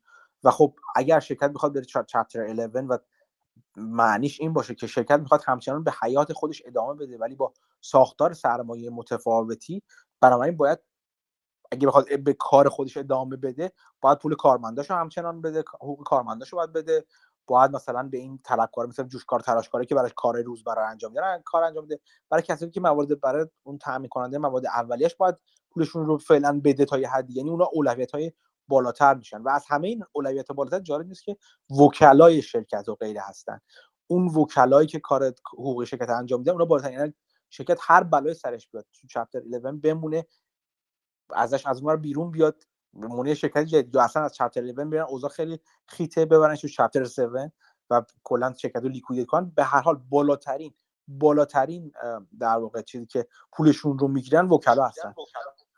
و نکته جالبش اینجاست که این چون چون این وکلا به نفعشون هستش یعنی اول اصلا پول می‌گیرن به نفعشون هست به نفعشون هستش که این روند حکم دهی و روند در واقع دادگاه ورشکستی طول بکشه و طولش هم میدن تا دل بخواد. یعنی قسمت بزرگی از هزینه که تو آمارش وجود داره تو آمریکا بابت دادگاه ورشکستگی انجام میشه میره تو جیب وکلای قسمت های وکلای خود شرکت وکلای طلبکارا وکلای سهامدارا و غیره و غیره و غیره. یعنی کلی هزینه بابت این میشه. این به خاطر همین اصلا یه سری روندهای سریع ورشکستگی اومده. به قول معروف pre-planned restructuring اومده. یعنی که شرکت همین که میره تو میگه آقا من می‌خوام اینجوری restructure کنم خودم و همه چیشو آماده کرده که از اون از این روند در حقوقی رو کوتاهتر کنه که هزینه‌اشو بیاره پایینتر. بعد یک بعد از این وکلا روند چیز بعدی شرکت کسی هستن که میگن خیلی خوب الان شرکت برای اینکه ادامه بده بالاخره از پس بدهیاش بر نمیاد. یه سری بدهی خیلی فوری یه سری تامین مالی خیلی فوری داره برای اینکه همین کار عادیشو بگذرونن. اگه برای همون هم پول نداشته باشه یه سری وام دهنده هستن که به اون شرکت برای اون کار وام میدن. فقط برای اینکه شرکت تلک تلک این دوران چیز رو بگذرونه دوران در واقع دادگاه رو بگذرونه. اون تو سلسله مراتب اولویت طلبکارا اون میرن اونا میرن بعد از وکلا قرار می‌گیرن. بعد کارمندای شرکت بعد چیزهای مختلف شرکت میان قرار می‌گیرن. طلبکارای طلبکارای مثلا روزمره شرکت و غیر تا به سهامداران که ته ته وجود دارن. سهامدارا شما به عنوان سهامداری که رفتین شرکت دیسترس خریدین ته ته در واقع چیز صف آش نظری قرار دارید و ممکن اصلا بتونید چی نرسه. اینکه کجا کدومی که از این لول ها شما سرمایه گذاری کنید نیاز به دانش دقیقی داره. نیاز به این داره که کجا برید سرمایه گذاری اینکه دسترسی به کجاهاش داشته باشید باز هم ممکنه به نوع میزان سرمایهتون بستگی داشته باشه. ممکنه یه سرمایه گذار عادی retail مثل نتونید به عنوان retail investor تو بعضی از این tranche ها سرمایه گذاری کنید. باید حتما accredited investor باشید یا باید fund فلان داشته باشید. دسترسی داشته باشید به منابع مختلف و غیره و غیره. بنابراین کار distressed investing لزوما کار آسونی نیست ارزونی نیست به خاطر اینم سودهای گنده ای داره. چون کار پیچیده ای می‌تونه باشه و بابت همین هم سودهای گنده ای داره. مثلا یا در عرض یه سال مثلا 40 درصد 50 درصد 70 80 درصد ممکنه سود کنه کسی. اون فاند هایی که توی این کار سرمایه گذاری می‌کنن. و بسیار کار پرسودی می‌تونه باشه. ولی لزوما کار آسون و ساده ای نیستش. اینم از پاسخ کیوان. سلام. سلام. من یه موضوع رو می‌خوام بپرسم اگه سخت دارید. بپرسید. من یه کامنت یه متن گذاشته بودید که یه کسی از وارن بافت یه چیزی نقد کرده بود گفته بود من deep dive نمی کنم توی مثلا پروسه due diligence تحلیل و شرکت ها. این یه خورده واسه من متناقض بود با اون چیزی که شنیده بودم به صورت general. کامنتش هم فهمیدم یعنی واقعا طرف منظورش چیه که میگه نقد کرده همچین چیزی رو از وارن بافت اینو می‌تونی یه توضیح یه چیزی بگی که اگر یادت هست دقیقا اون کامنت رو من یه کلیت آره. دقیقا بود؟ چی بود دقیقا؟ اگه می‌تونی آره فوروارد کنی دوباره بفرست که من ببینمش. الان سعی می‌کنم از روش بخونم یه لحظه. بخون.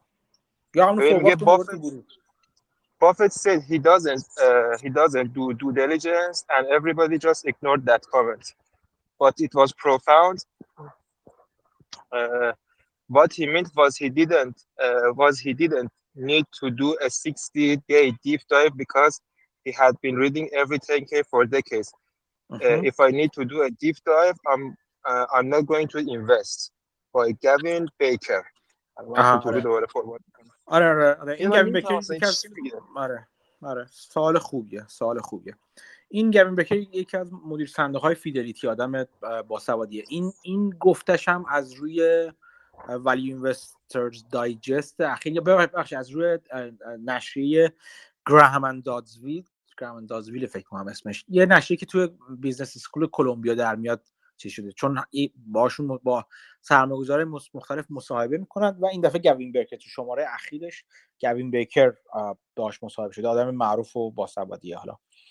نوع سرمایه‌گذاریشو نباید بپسندم ولی آدم باسوادیه ببینید یه چیزی که وجود داره یادتون باشه. وقتی بافت از due diligence حرف می‌زنه به عنوان سرمایه گذاری حرف می‌زنه که می‌خوان شرکت بخرن. یه یه background بدم تو investment banking اینجوری هستشه. فرض کنید یه شرکت acquirer یه شرکت بزرگی مثلا مثل برکشایر می‌خواد یه شرکت کوچیکتری رو بخره ها؟ مثلا چه می‌دونم هر شرکتی هر شرکتی که مثلا SAP یا هر شرکتی که یه شرکت یه شرکت هدفی رو می‌خواد بخره خب؟ کاری که می‌کنن مرسوم هستش اینکه اون شرکت میگه که خیلی خوب شرکت خریدار این در مورد برکشایر اینجوری نیستش در مورد شرکت دیگه اینجوری است. یعنی بذارید اینجوری بگم. فرض کنید که جی ام می‌خواد بره یه شرکت خودروسازی رو بخره. خب شرکت خودروسازی مثلا مال زیمبابوه رو بخره یا بیاد مثلا ایران خودرو ایران رو بخره. کاری که می‌کنه به این یه اینوستمنت بانکینگ پول میده یه پول خوب و قلمبه هم میده. که بره تحتوی این شرکت رو در بیاره. یعنی چی؟ یعنی میره این شرکت نگاه می‌کنه چقدر تولید می‌کنه. هم کاری یه سرمایه گذار می‌خواد بکنه تو اون شرکت. میره تمام تحت اون شرکت در میاره آینده شرکت در میاره. یه گزارش مفصل بزرگ می‌نویسه به ضخامت چند اینچ مثلا بلکه حتی بیشتر. و توش در واقع نتایج تحقیقات و بررسی ها و مدل سازی های خودش رو در مورد این شرکت انجام دیم. انگار که یه شرکتی یه نفر سرمایه گذار بخواد تو اون شرکت سرمایه گذاری کنه. خب؟ به این روند میگن due diligence یعنی اصول due diligence که خیلی معروف هستش توی سرمایه گذاری due diligence هستش که investment banking ها برای را انجام میدن. خب؟ این کار خود شرکت اکوایری یا اون شرکتی که قرار خریداری بشن بعضا می‌تونه انجام بده یعنی اون هم ممکنه شرکتی که بخواد به فروش برسونه خودش رو خیلی وقت شرکت ها به صورت اکتیو و خیلی فعال می‌خوان خودشون بفروشن. یعنی اینجوری ارزش خودشون ببرن بالاتر برای سهامدار سهامدار یه پول قلمبه ای دفعه مثلا می‌گیرن برای این کار برای اینکه کار رو ساده کنن برای ها یا خریداران احتمالی و بالقوه میان دوباره اونا هم با یه investment banking با یه بانک سرمایه‌گذاری قرارداد میبندن و اونا همین کار رو براشون انجام میدن. یعنی میاد اونا هم میان یه pro forma براشون میچینن یه یه در واقع پروپوزال مانند در میان که توش نشون میده که این شرکت چه کاری می‌کنه چه خوبی داره چه چه آینده داره چه اگه سرمایه گذاری توش بشه چه چیزایی انجام می‌تونه بده. و خلاصه یه پروپوزال در میاره از توش. اونا میشه due diligence ی که در واقع اون شرکت داره برای اون اینوستمنت بانکینگ داره برای شرکت هدف کش یعنی که خودش می‌خواد بفروشه انجام میده به این روندی که به این به این پروسه‌ای که میان اینوستمنت بانکرها یه شرکت رو بررسی می‌کنن و یا چند شرکت رو بعضی وقتا ممکنه اون شرکت خریدار بیا بگه من می‌خوام همچین شرکتی بگیرم. شما برید برای من یه هدف خریداری پیدا کنید. هدف خرید خرید پیدا کنید. و اون اینوستمنت بانکینگ ها میان چند تا شرکت رو بررسی می‌کنن و گزارش میدن برای هر کدوم. میگن این شرکت اینجوری اینجوری اینجوری آیندهش اینجوری می‌تونه باشه. مدل های ما میگن در آینده اگر این اتفاقای چیز بیفته اگه این سناریوها اتفاق بیفته این اتفاق میفته چند تا سناریو هم میریزن. مثلا میگن که ما اگه شما این شرکت رو بخری می‌تونی سینرژی ایجاد کنی. این کلمه طلایی مسخره رو میگن خیلی وقت یعنی چی؟ همینجوری بد نیست مفهوم بد نیست. یعنی میگن که مثلا شما می‌تونید مثلا بخش بازاریابی خودتون رو بازاریابی شرکت ادغام کنید و بازاریابی شرکت رو کم کنید. و هزینه بازاریابی مجموعه دو شرکت کمتر از مجموعه هزینه های بازاریابی باشه. یا چیزهای مختلفی که باعث میشه که هم افزایی بشه اصطلاحا. و همینا رو می‌نویسن تو اون گزارش که میدن به کار خودشون. اون طرفی که برای اکوایررز داره انجام دیگه خریدار انجام میده برای اون می‌نویسه. اون کسی هم که برای برای در واقع فروشنده کسی که خودش می‌خواد بفروشه انجام بدم اونم برای اون می‌نویسه. بعد با اون گزارش ها با اون دو دیلیجنس ها دو طرف تصمیم میگن که آیا این شرکت رو بخرن یا نه. حرفی که وارن بافت می‌زنه اینه که آقا جان من due diligence انجام نمیدم. من حاضر نیستم. هیچ همشه محکم گفتن. ما حاضر نیستیم. به شیر به investment banking ی به ما بهش پول بدیم که بره برای ما due diligence انجام بده. با investment banking ها کار می‌کنیم کار دیگه می‌کنیم. مثلا ممکنه بگیم اوراق برامون صادر کنه یا مثلا سهام ما می‌خوایم صادر کنیم سهاممون رو تو بازار عرضه کنه یا کار واسطه ای انجام میدیم براشون. ولی هیچ وقت ازشون نمی‌خوام. کاری که خود ما باید انجام بدیم رو برامون انجام بدن. این که تصمیم بگیریم ما یه شرکت رو بخریم یا نخریم با ماست و ما باید برامون اون تصمیم منطقی باشه. و این کاری که خود ما می‌کنیم. به کسی به investment banking ی رو اون وسط در واقع واسطه نمی‌کنیم. این این حرفی که وارن چند بار توی مجامع برکشایر هم گفته که اگه گوش کرده باشین می‌تونید اونجا بشنوی که چندین بار گفته که ما due diligence انجام نمیدیم. خب؟ این due diligence یه, یه جمله آخرش رو اجازه اجازه اجازه اجازه due diligence معنیش این هستش خب؟ ولی یه چیز دیگر هم باش به شما میگم. بافت حالا این این برای خرید بوده که انجام میده خرید کلمبیای شرکت رو بخواد بخره. بافت due diligence برای خرید سهام رو هم تقریبا انجام نمیده. یعنی چی؟ یعنی که خب من من و شما یه سهامدار هم وقتی می‌خوایم سهامی رو انجام سهامی رو بخریم میریم راجبش تحقیق می‌کنیم فلان می‌کنیم. بافت گفته انجام نمیده. منظورش چی هست؟ این هستش. بافت از سال 1941 فکر کنم بافت 30 1930 به دنیا آمده از 11 سالگی تا حالا داره کتاب می‌خونه. و می‌تونم بگم از 18 سالگی تا از اون موقع تا حالا داره گزارش های مالی رو می‌خونه و می‌خونه و می‌خونه و می‌خونه راجبش صحبت کردم که چقدر می‌خونه. خود بافت گفته گفته بود زمانی گفته بود روزی 500 صفحه از این گزارش ها رو میخونده. تا مدت طولانی هر روز سال. خب؟ بنابراین بافت تمام شرکت ها رو می‌شناسه. بافت مثل شما اینجوری فرض کنید که این آدم مثل کامپیوتر میمونه که تو فایل تو فایل ذهنیش تمام این شرکت ها این که از کجا شروع کردن چجوری مارجیناشون هست خود بافت تر چیز داره اصلا چی میگم بهش حافظه تصویری بسیار بسیار قوی داره. اصلا یا انگار که عکس بگیره از خود چیز. اینا افسانه هایی نیست که من دارم تعریف می‌کنم. اما اتفاق این اینا خصوصیاتی که هزاران نفر دیدن تو بافت وقت باشون سر کارشن بافت تو این تو این مثلا از 1900 فرض کن شما بگیم 50 هستن خیلی کم بگیم.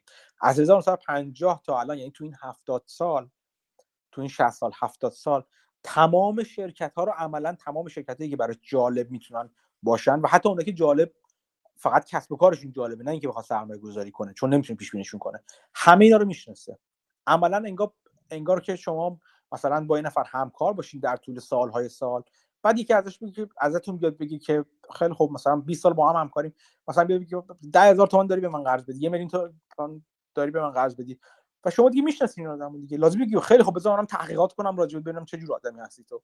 نه میشناسیش. همون موقع اسنپ می‌تونی به تصمیم بگیری آقا من می‌خوام پول بدم به تو و نمی‌خوام پول بدم به تو. این اتفاق در مورد بافت هم همین هستش.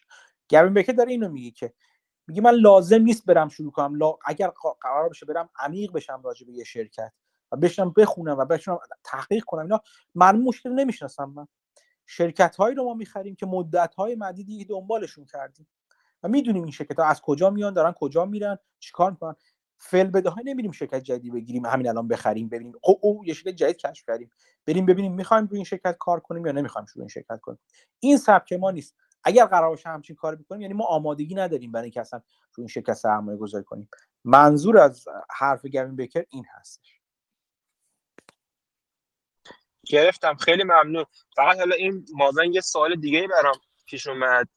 البته یه خورش شاید جوابش هم بود تو حرفات این که اینوستمنت بانک ها دقیقا با چه سیستم انگیزشی میرن اون پروسه دو دیلیجنس رو انجام میدن؟ پول. skin in the game شون پول. چیه؟ پول پول. شرکت نه نه بهشون پول میده. نه اینکه چجور دقیق بررسی بکنن. خب مثل این مثل این که شما بگی به بنا به بنا انگیزش چیه برای اینکه بیاد بنایی کنه. پول. انگیزش چیه که خوب بنایی کنه. بازم پول.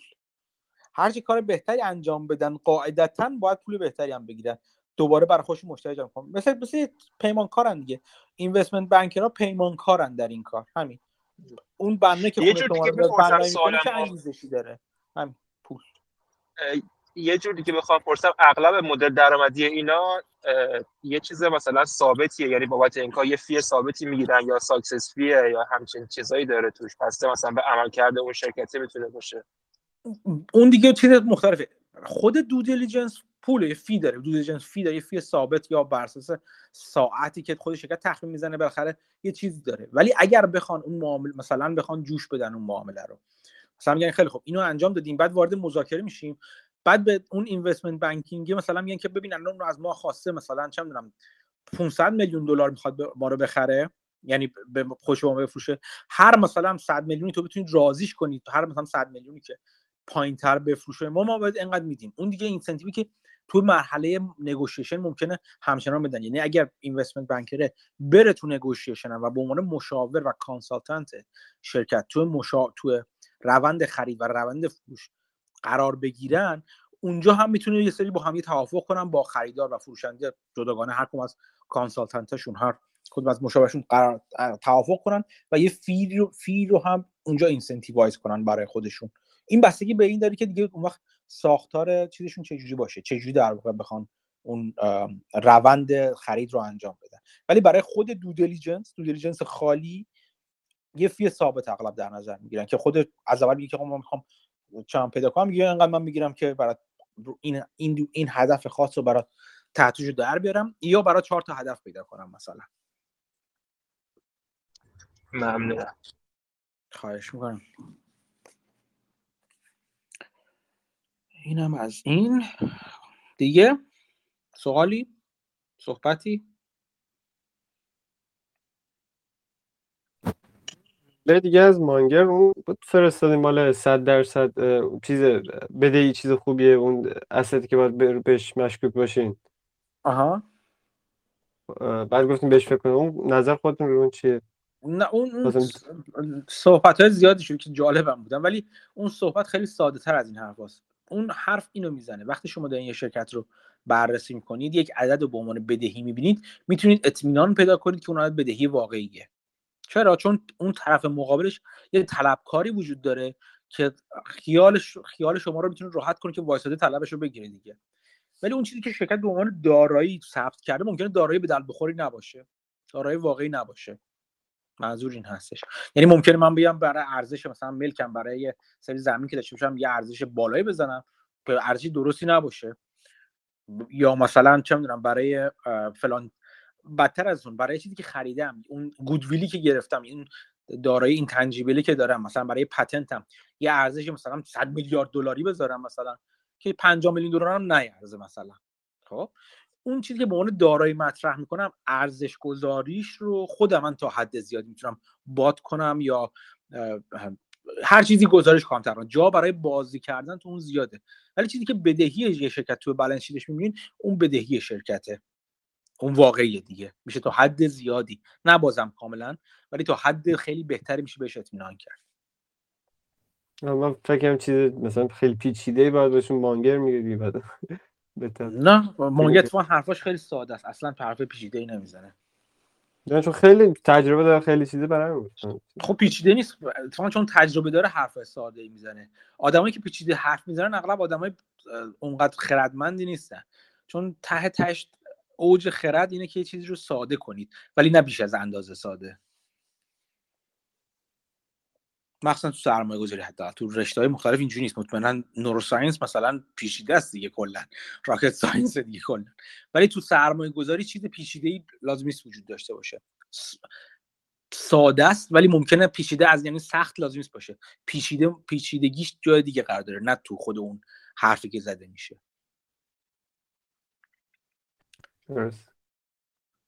دیگه؟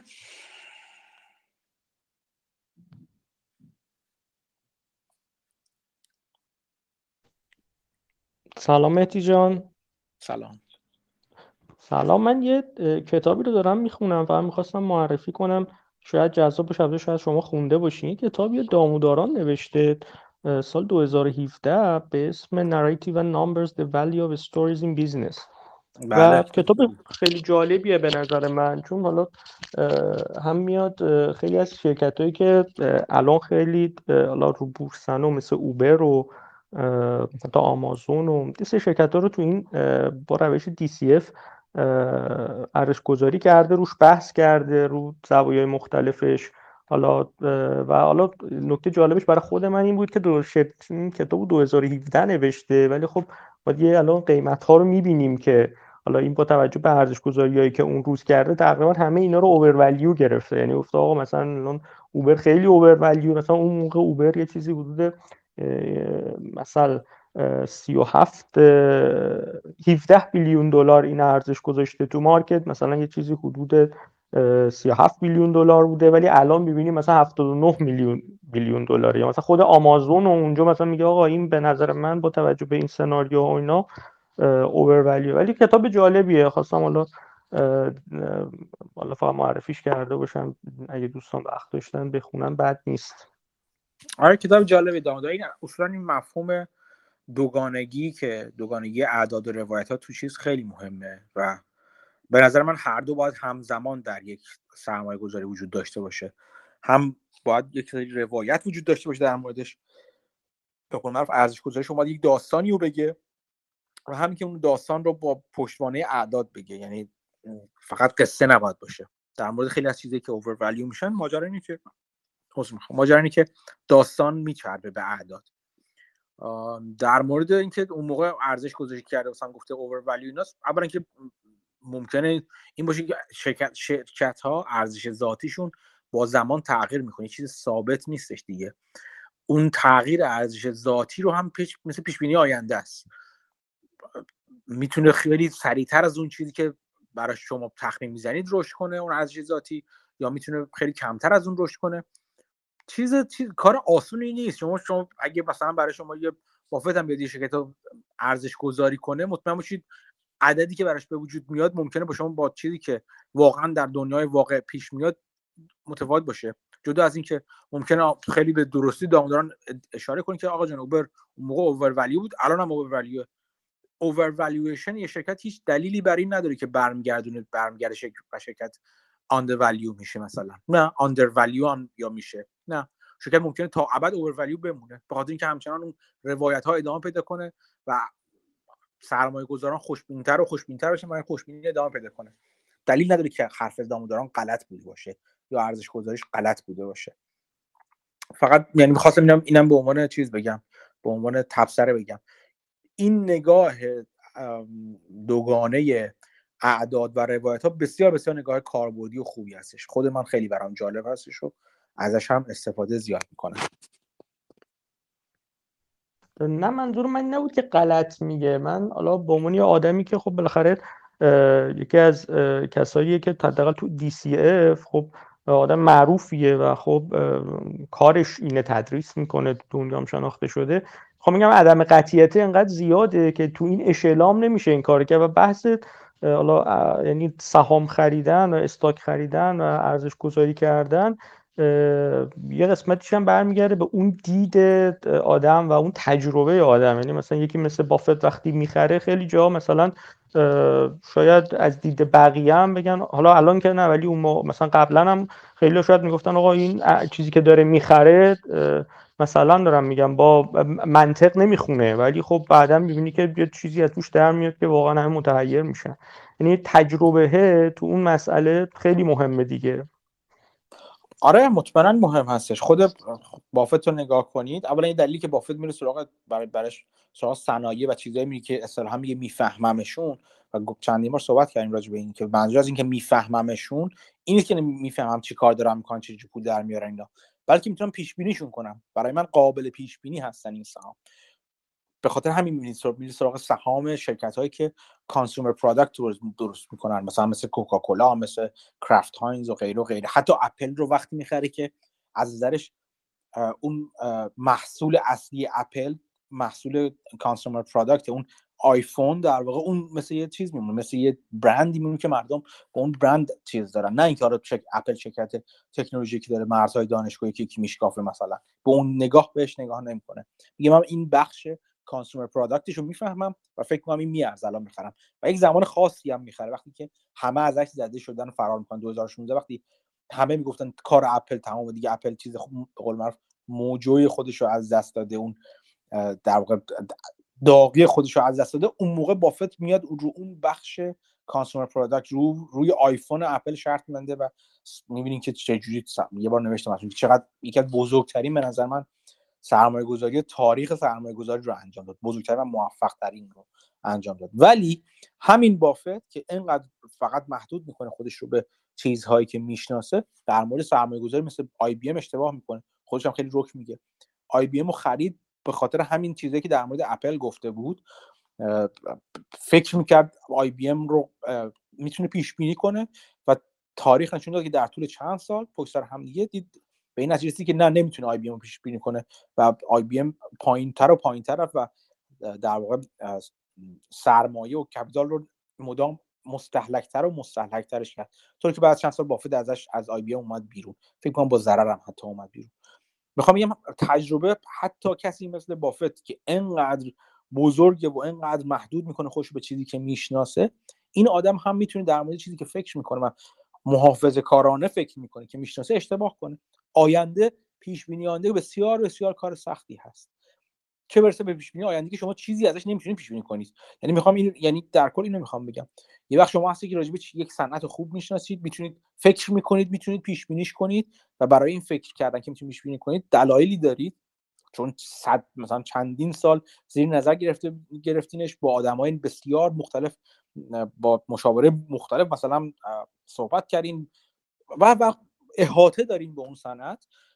یه وقت هستش که نه همجوری مثل شما از من به شما قول میدم هر کدوم از این گروه های تلگرامی رو بگیرید. هر کدوم یعنی تو همین گروه خودمون. از هر کدوم از دوستانی که نشستن تو تستا سرمایه گذاری که از صد نفری که اگه رو تستا سرمایه گذاری کردن من بیام بشینم باهاش صحبت کنم که خیلی خوب. بیا بیا ببینیم از رقمات چجوری که تستا رو رو تستا سرمایه گذاری کردی. به شما قول میدم از 100 نفر 99 نفرشون هیچی ندارن برای گفتن. روی تک تک اعدادشون میشه اشکال آورد. اگر اصلا عددی داشته باشن. یک جورم این هستش. می‌خوام بگم که کسی که حتی انقدر واقف هست انقدر احاطه داره به اون صنعت به اون شرکتی که داره سرمایه گذاری می‌کنه اون فرد هم می‌تونه اشتباه کنه. می‌تونه اشتباه کنه. بافت توجه کنید که مثلا اون موقع که روی مثلا آی بی ام سرمایه گذاری کرد رو بازم رو بخش مثلا همون شکافنده علم و state of the art آی بی ام سرمایه گذاری نمی‌کرد روی این سرمایه گذاری می‌کرد که آی بی ام یک برند شناخته شده است که مثلا چیز مثلا فرضا چیز سوپر کامپیوترها رو میده و مثلا یه سری سرم... یه سری قرارداد بلند مدت ثابت و محکم داره و یعنی رو بخش محافظه کارانش داره داشت سرمایه گذاری می‌کرد. نه رفته مثلا یه تو تسلا سرمایه گذاری کنه بعد اشتباه کنه بگیم خب آینده رو نمیشه آینده این آینده این صنعت خیلی پیش رو نمیشه پیش بینی کرد. در مورد اون بخش محافظه کارانش نظر داده بود و باز هم اون نقش بخش محافظه کارانه آینده برخلاف پیش بینی بافت پیش رفته بود. بنابراین خیلی سختگیر نباشیم نسبت به, به اینکه مطمئن نباشین در واقع اینجوری بگم خیلی مطمئن نباشین. نسبت به اینکه اون تخمینی که داره می‌زنیم تخمین درستیه. به همین دلایل هستش که از چیزی به اسم مارجین آف سیفتی یا اون حاشیه امنیت صحبت می‌کنیم که ما ممکنه اشتباه کنیم و تا حد زیادی اگر هر از اون حاشیه امنیت ما بیشتر و بیشتر باشه اون در واقع امکان خطای امکان ضرر در اثر خطای هم رو پایینتر و پایینتر آوردیم.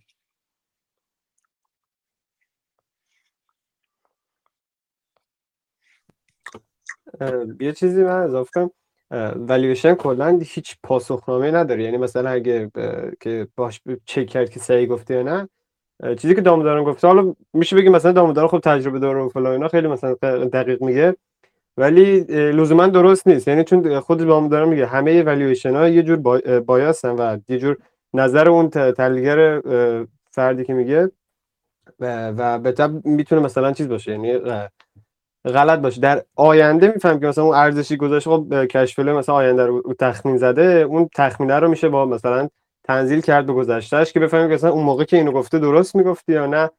ولی چیز مثلا اینطوری که الان این ارزش و اینا جواب نمیده. یه چیز دیگه هم درسته. یه چیز دیگه هم بگم. مهم به نظر من مهم نیست که ما کجا سرمایه گذاری نمی کنیم یعنی ممکنه هزاران سهام رو در نظر بگیریم مثل داموداران مثلا. داموداران کسی که رو همه چی ارزش گذاری می‌کنه و اصلا رو هزاران چیز سرمایه گذاری هزاران مورد و دارایی رو روش ارزش گذاری کنیم و بگیم گرونه گرونه گرونه گرونه گرونه هیچ اشکالی نداره. خب؟ به نظر من فرض رو نباید بر اساس اون چیزهایی که توش سرمایه گذاری نکرده سنجید. باید رفتید اون آدم کجا سرمایه گذاری کرده و یا اون سرمایه گذاری درست بوده یا نبوده. این مهمتره. ممکنه طرف بگه که خیلی خب من دیدم محافظه کاران است این چیزهایی که در مورد تسلا یا در مورد حالا مثلا اوبر یا ایر بی ام بی یا هر کدوم شرکت های در حال رشدی که میگن میگن من به نظرم آینده انقدر نمی‌تونه پیشرفت کنه و توش سرمایه گذاری نمی‌کنم. دقت کنید نمیگه من میرم شورتش می‌کنم نه همچین کاری هم نمی‌کنم. میگن نمی‌دونم وقتی دیدی رفت اونجوری رفت هوا واقعا. اینا سهام در رشدن هزار جور اتفاق مثبت ممکنه در موردشون بیفته. ولی بر برای من نمیارزه. من مثلا میرم رو وال مثلا مثلا اگر آقای داموداران روی مثلا والمارت سرمایه گذاری کرده باشه و سرمایه گذاریش رفته باشه بالا اونو بهش میسنجم. یعنی او ببین سرمایه گذاری خوبی کرده. اون مواردی که انجام داده و پول توش گذاشته و پول بی ازش بیرون آورده اونجا رو باید آدم ها رو سنجید. نه اونجایی که نکرده. هزاران سال نمی‌تونه کسی بیاد بگه مثلا به جز خود بافت به جز خودش که خودش رو در در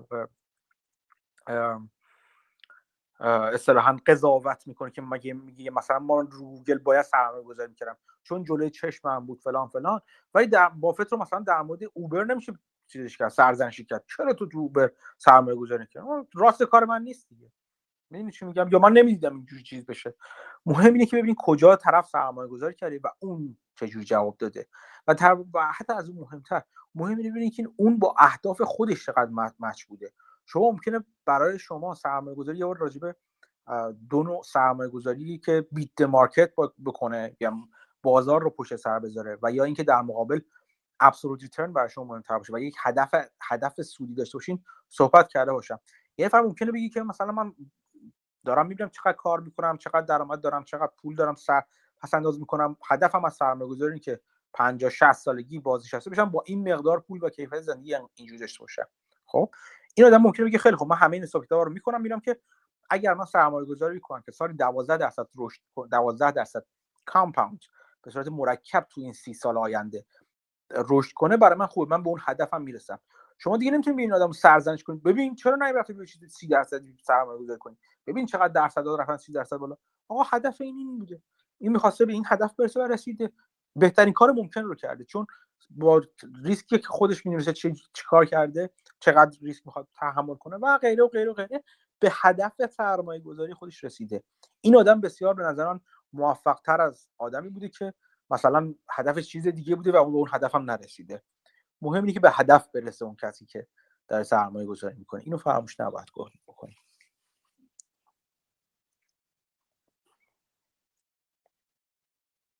خب دیگه سوال دیگه؟ سلام مهدی جان. سلام. ببخشید اگه صدام بد میاد دارم رانندگی می‌کنم. یه سوالی برام پیش اومده بود این چند روزه. مثلا من متوجه شده بودم یعنی متوجه که می‌دیدم توی مثلا گاهی بعضی روزا مثلا داو جونز مثلا S&P مثلا میرم بالا مثلا راسل یهو میفته خب؟ بعد روزهای دیگه مثلا راسل یهو میره بالا اون دوتای دیگه میفتن آیا علت خاصی داره مثلا ربطی مایکرو اکونومیک داره یا کلا یه چیز رندومه؟ رندوم که دلیلش اینه که پول از یک قسمت هایی از از یک دارایی به یک دارایی دیگه منتقل میشه. یه سری دارایی برای در زمان های خاص جذاب هستن. بسته به بافت شرکت ها مثلا میگم وقتی نگاه می‌کنیم قسمت بزرگی از S&P 500 رو یا یک شاخص خاص رو یه چند شرکت محدود تشکیل میدن. و اون روزها به این معنی هستش که اون شاخص ها دارن اون, اون, اون می‌تونه به این معنی باشه که اون شرکت های اصلی که بار اصلی S&P 500 رو میکشیدن توشون مثلا پول بیشتر رفته. از دا جونز که مثلا شرکت های صنعتی تر هستن اومده بیرون رفته اونجا. ممکنه به این معنی باشه که دید بابت شایعاتی که اون روز وجود داشته باشه یا احتمال فضا و جو بازار که وجود داشته باشه که نرخ بهره پایین نرخ بهره بالا نمیره شرکت هایی که رو به رشد هستن و سودهاشون در واقع آینده دارن میدن ارزششون بیشتر میشه. چون همینه دیگه همه چی همه چی بازار داره نگاه می‌کنه که چه پولی رو کی به دست میارم هرچی نرخ بهره بالاتر بره برای بازار مهمتر میشه که اون پولی که الان به دست میاره براش عزیزتر میشه. و اون پولی که دورتر دورتر در 20 سال آینده به دست میاردش برای بازار کم ارزشتر میشه اگه نرخ بهره بره بالاتر. یعنی چی؟ یعنی شرکت هایی که دارن وعده میدن من 20 تا 10 سال دیگه سود آور میشم یا 10 سال دیگه سود بزرگم رو میدم اون شرکت ها کمتر جذاب میشن برای بازار. چون نرخ بهره رفته بالاتر. برعکسش اگه نرخ بهره بیاد پایینتر در اون صورت DCF همون در واقع ارزش زمانی پول به صورت کلی به صورت در واقع مرکزی تر به ما نشون میده که نه اون همچنان ارزش خوش رو حفظ می‌کنه. پولی که مثلا ده سال دیگه داریم به یه دلاری که ده سال دیگه به دست میاریم اونقدر ارزشش تفاوتی نداره با یه دلاری که مثلا 50 یه دلاری که الان داریم به دست میاریم و این نرخ تنزیل یا نرخ بهره هستش که اینو تعیین می‌کنه. این این اینجور اخبار باعث میشه که پول از یک سکتورهای از یک سکتورهای بازار از یک نوع سهام به یک نوع سهام دیگه جریان پیدا کنه. یا از اون طرف می‌بینی که بعضی بعضی خبرها از یک سکتوری به یک سکتور دیگه جریان پیدا می‌کنه. از مثلا ممکن از فارما فارماسوتیکا بره به سمت مثلا تکنولوژی یا بره به سمت financial و banking. بسته به نوعی از نرخ بهره میره مثلا چیز جذابتر میشه سهام بانکی جذابتر میشه. اینجوری از اون شرکت هایی که قرار در آینده سود بدن پول جریان پیدا می‌کنه به sector financial. همه این اتفاقایی که در طول زمان یعنی هر روز که جلو هی فلان شایعه در میاد فلان اخبار میاد فلان حرف از فلان خبر اقتصادی میاد بیرون و بازار به اون لحظه با حال اون لحظهش فکر می‌کنه که پول رو از این سکتور بذاره تو اون سکتور یا از اون سکتور بذاره تو این سکتور یا اصلا پول رو از کلا از بازار ببره بیرون از کلاس اسید کلاس مثلا سهام ببره بیرون ببره توی ملک. همه اینا باعث میشه که این پول جریان داشته باشه. این جریانات پول بعض وقتا خودش یعنی به صورت بسته انجام میشه. بعض وقتا جریان به درون این سیستم یا خارج به خارج از این سیستم جریان پیدا می‌کنه. شاخص های مختلف قسمت های و سکتورهای مختلفی از این بازار سهام رو دارن میپوشونن و بستگی به این داره که کدوم تیکر رو میپوشونن ممکنه پول تونا جریان داشته باشه یا ازشون به بیرون جریان پیدا کنه.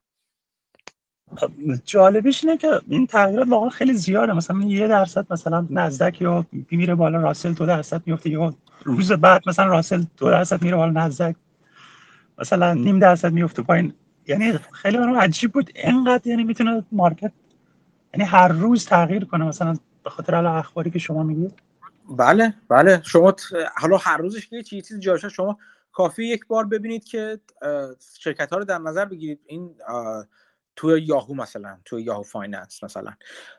ببینید که 52 weeks high شون با 52 weeks low شون چقدر تفاوت داره و الان قیمت کجاست. این تفاوت شما نشون حتی تو یک سال چقدر ممکنه شرکت ها تفاوت بکنن. چقدر اون در واقع واریانس تغییرات قیمتی شرکت مختلفه. قیمت دیگه بالا میره پایین میاد دیگه همین دیگه. به خاطر همین میگن که والتیلیتی یا این تلاطم قیمت بالا پایین رفتن قیمت دوست سرمایه گذار هست. چرا؟ چون سرمایه گذار ارزش مبنا. چون فرصت این داره که بشینه می‌دونی که فلان چیز ارزش این شرکت چقدره. بابت یک خبر خبرها هیچ وقت اونقدر که تاثیر می‌ذارن لحظه ای و روزانه روی قیمت ها هیچ وقت اونقدر در واقعیت تاثیرگذار نیستن. این رو سرمایه گذار ارزش مبنا می‌دونه. بنابراین به جای اینکه با این موج بالا پایین بره با این موج قیمت ها بالا پایین بره میشه کنار ببینید کجا کدومشون هستش که الان اومده پایین اون اونجا رو بچسبه. اون قیمتی که شرکتی که می‌خواسته مدت ها در نظر داشته قیمتش اومده پایین و اونجا اون جایی که میخوادش.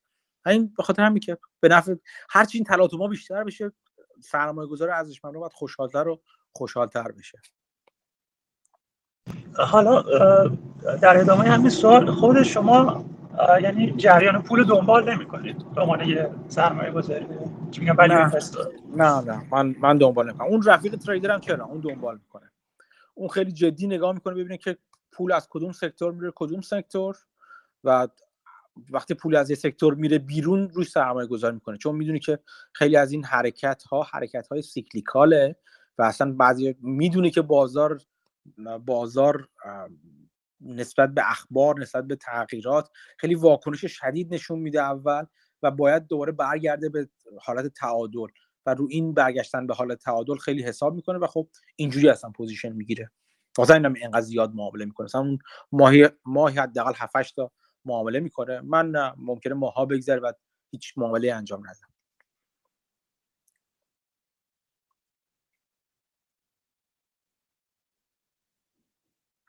اینم از این. یک سال دیگه توی چیز بودش که سلام آیا نماد فلان یک OTC می باشد آیا با آن dividend تعلق می‌گیرد؟ چون پنج حرفی من حد می‌زنم که اوتیسی باشه دیویدند تعلق می‌گیرد نمی‌دونم. من نمی‌شناسم اصلا اون چی هستش این, این چیزی که گذاشتن. قاعدتا اوتیسی باید باشه. اوتیسی ها اغلب پنج حرفی هن. پنج حرفی به بالان. ولی اینکه دیویدند می‌گیره نمی‌گیره برید گزارش شرکت رو بخونید ببینید دیویدند میده یا نمیده. خبری ندارم. این Rolls-Royce ه okay خیلی هم عالی. Rolls-Royce ه ممکنه اگر توی خودش نباشه اگر توی نزدک نباشه یعنی به صورت با این شکل توی OTC تو over counter معامله میشه. مگر اینکه برید توی خود مثلا بورس لندن معاملش کنید. stock exchange لندن معاملش کنید که در صورت توی اون. این نماد این نماد فرق داره با این شرکت. این نماد توی OTC داره معامله میشه احتمالا. دیویدند می‌گیره یا نمی‌گیره؟ نمی‌دونم. من رویز رویز هیچ وقت چیز نکردم. یعنی من از رابین هود دارمش. خب؟ اینکه رو رابین هود داریدش دلیل بر این نیستش که OTC باشه یا نباشه. خب اینم از دیگه سوال دیگه ای سلام. سلام. صدا اومد؟ صدای شما داره میاد؟ در رابطه با financial modeling سوال پرسیده بودم. چی چی چی سوالتون چیه؟ چی بگم در موردش؟ توضیح مختصری حالا کاملی شد. چون دوست دارم توش وارد بشم خواستم یه پیشین یه چیزی ورودی بگیرم برای چی می‌خوان توش وارد بشین خب می‌دونی چیه financial modeling هستن آره نه من report گرفتن از مثلا صورت مالی های سالیانه رو حالا اونه که مثلا سه ماهه شش ماه اینا رو بدم به مدلم اون برام پیش بینی کنه مثلا آخر سالش چقدر یا ماهیانه شو بهش بدم این مدلی ماهیانه که فکر نمی کنم financial modeling این هست. شما داده هاتون رو بهش بدید و به شما یه نگاهی از گذشته بده و بسته به اون پیش بینی نمی‌کنه.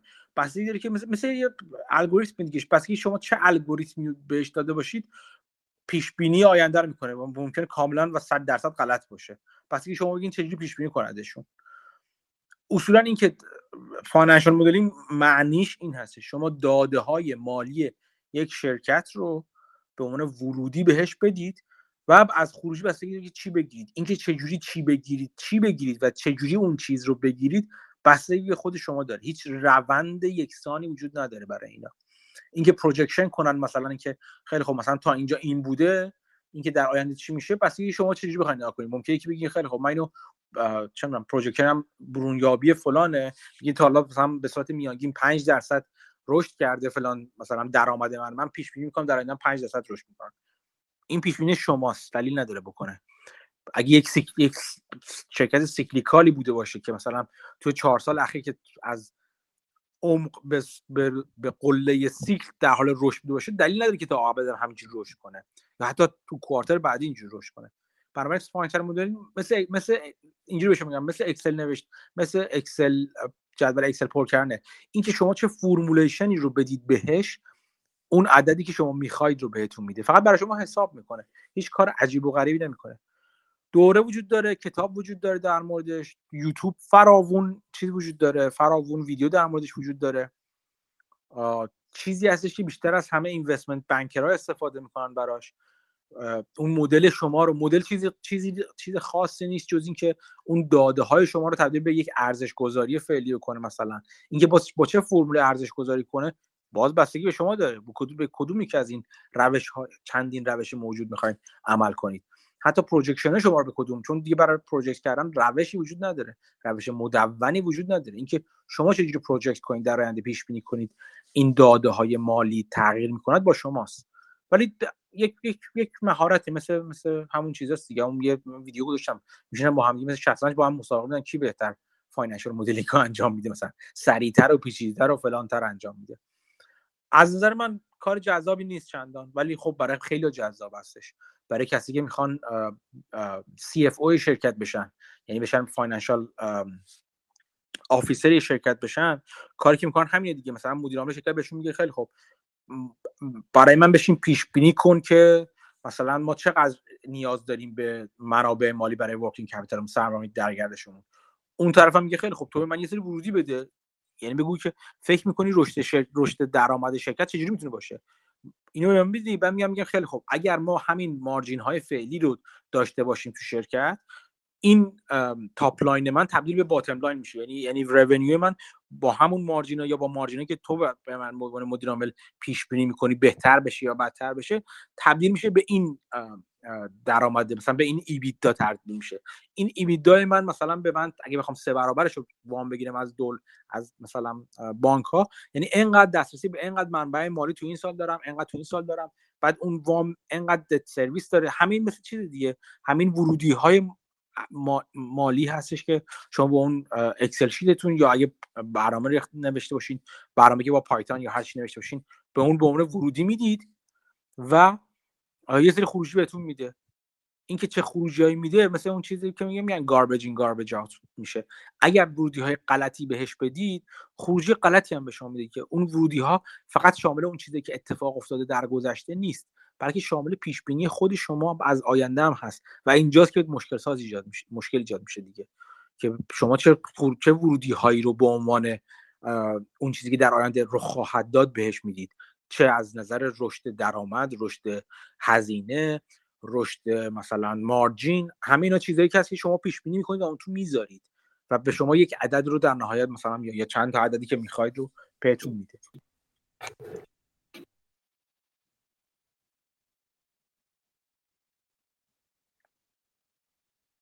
امیدوارم نمی‌دونم سوال شما رو جواب دادم یا ندادم.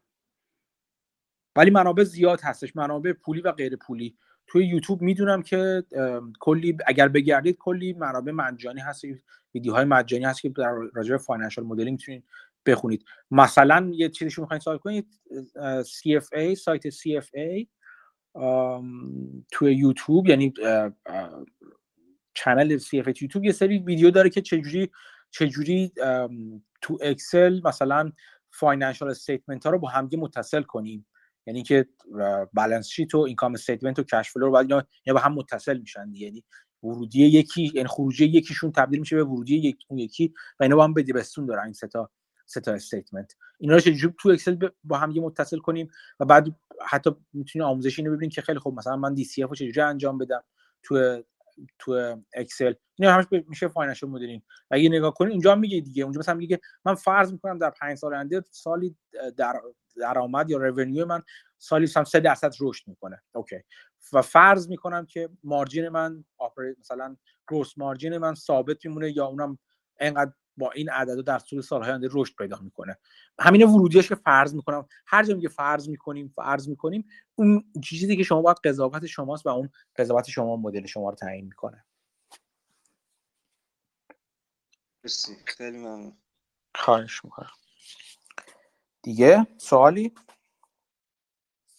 یه یه چیزی توی مال کتاب همین اکسپکتیشن این میاد که بر هم ما برعکس می‌کنیم که بتونیم ترجمه کنیم قیمت سهام و قیمت رو بخونیم و اون انتظارات رو بسنجیم. بعد میکنش به ولیو تریگر و ولیو فاکتور و همین چیزهای مختلف ترجمهش می‌کنه. بعد میگه توی اونا یک بازه مشخص کنید و بالاخره تهش چیز داره یک پیش بینی داره. اون بازی که مثلا پیش می‌کنید حالا من به طور کلی توی فضا مثلا ایران نگاه می‌کنم هر جور کنید مثلا خب مقدار فروش خیلی آن نه آنچه همش که نه قانون نیست ولی به طور کلی بعضیش مثلا بیشترن مقدار فروش تغییر نمی‌کنه و کل تهش می‌رسه به اینکه باید مثلا چیزو پیش کرد یعنی تک فاکتورش که کنیم می‌رسه به مثلا تورم یا دلار یا چیز پرایسی که قیمتی که میفروشن چیز اینطوری. خب خیلی دیگه تورم دیگه. این چیز یا دلار اینا خب کل مشکل این وری والویشن این از این وقت مثلا بیزنس کامل بدونی همینه. که تاش این دلار دقیقا دلار مثلا رکن چیز میشه.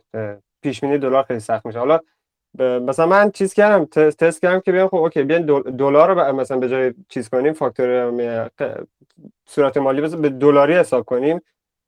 بعدا حالا این حالا این کلی چطوری با به دلاری حساب کنیم این یه سوالم بود. یکیش این که مثلا چطوری با همون ولیو فاکتورها رو مثلا ما ترجمه کنیم که به قیمت اینا نخوریم؟ یعنی یا اینا رو حذف کنیم؟ نه چه حذف کنیم؟ منظور چی از این که حذف کنیم؟ خب می‌دونم کل یعنی بیشترین چیزش اینه که کل اکسپکتیشن اینوستینگ بود که برگردیم رو همین ولیو چیزایی که ارزش رو می‌سازن و بیایم مثلا فرضاً مثلا فلان شرکت قیمت فلان شرکت نشون میده که مثلا رشد مثلا مارجین مارجین که مثلا قیمت مثلا در آینده مثلا رشد هر سال مثلا رشد 5 درصدی داشته باشه بعدش مثلا تا یک دوره مثلا چون دوره استمرار رو مثلا اون عادی فلان کنیم فرض کنیم. ولی مثلا قیمت مثلا الان به صورت بیس ریتش مثلا بررسی می‌کنه مثلا این رشد مثلا 15 درصد یا چیزی اونطوری میگه خب این خیلی دور از چیز دور از دامنه است و مثلا خیلی پرت و خیلی واضحه که مثلا بازار مثلا قیمت خیلی کمی داره. یه چیز کلی.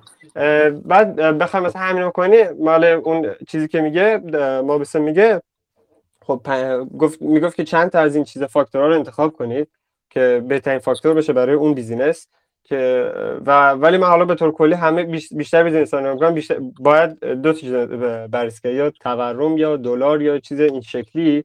که بخوای اینا رو مثلا پیش بینی کرد که چی به چی و یعنی را, را چجوری میشه اینو حذف کرد؟ این دوتا رو مثلا نمیشه. تورم نمیشه. نمیشه حذف کرد. ببین ببین اون چیزی که کلا گفتی تو در مورد بهش میگن sensitivity analysis یا آنالیز حساسیت که باید کاری که می‌کنه اون value trigger ها رو مثلا اون چیزهایی که باعث تغییر میشه رو پیدا کنی و ببینی هر کدوم از اون قیمت چیز شما قیمت شرکت شما یا ارزش شرکت شما چقدر به این آنالیز چقدر به هر کدوم از این عوامل مختلف به این trigger های مختلف حساس هستش. خب؟ بله تو ایران ماجرا این هستی که خیلی مثلا بذاریم قبل از اینکه تو ایران حرف بزنم مثلا میگم که یه شرکت اغلب این کار در مورد شرکت های کامادیتی خیلی خوب انجام میشه داد. یعنی چی؟ یعنی که مثلا یه شرکتی که از این نفت رو می‌گیره از اون بر چیزو میده بیرون. از اون بر مثلا چه بنزین میده بیرون پالایشگاه مثلا.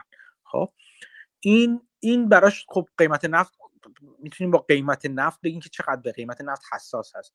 بسته به سناریوهای مختلف این کار این اینو برای این کار انجام میدن.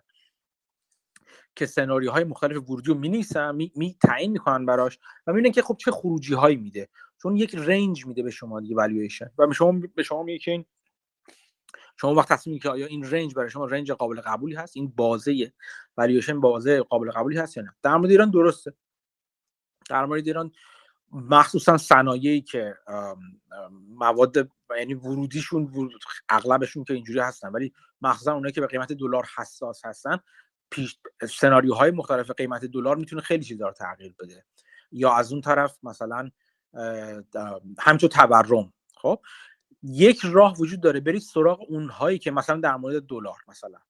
یا حتی در مورد تورم. برید در مورد دلار برید سراغ اونهایی که مثلا اگر دلار ورودیشون هستش دلار خروجیشون هم باشه. یعنی بتونن توی قیمت خروجیشون هم توی درآمدیشون هم دلار قیمت دلار رو وارد کنن. یا به قول معروف فروششون دلاری باشه. خب؟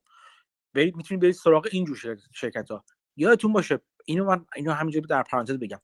شما وظیفتون به عنوان یک سرمایه گذار اگه سرمایه گذار هستید وظیفتون به عنوان یک سرمایه گذار این نیست که همه چی رو ارزش گذاری کنید.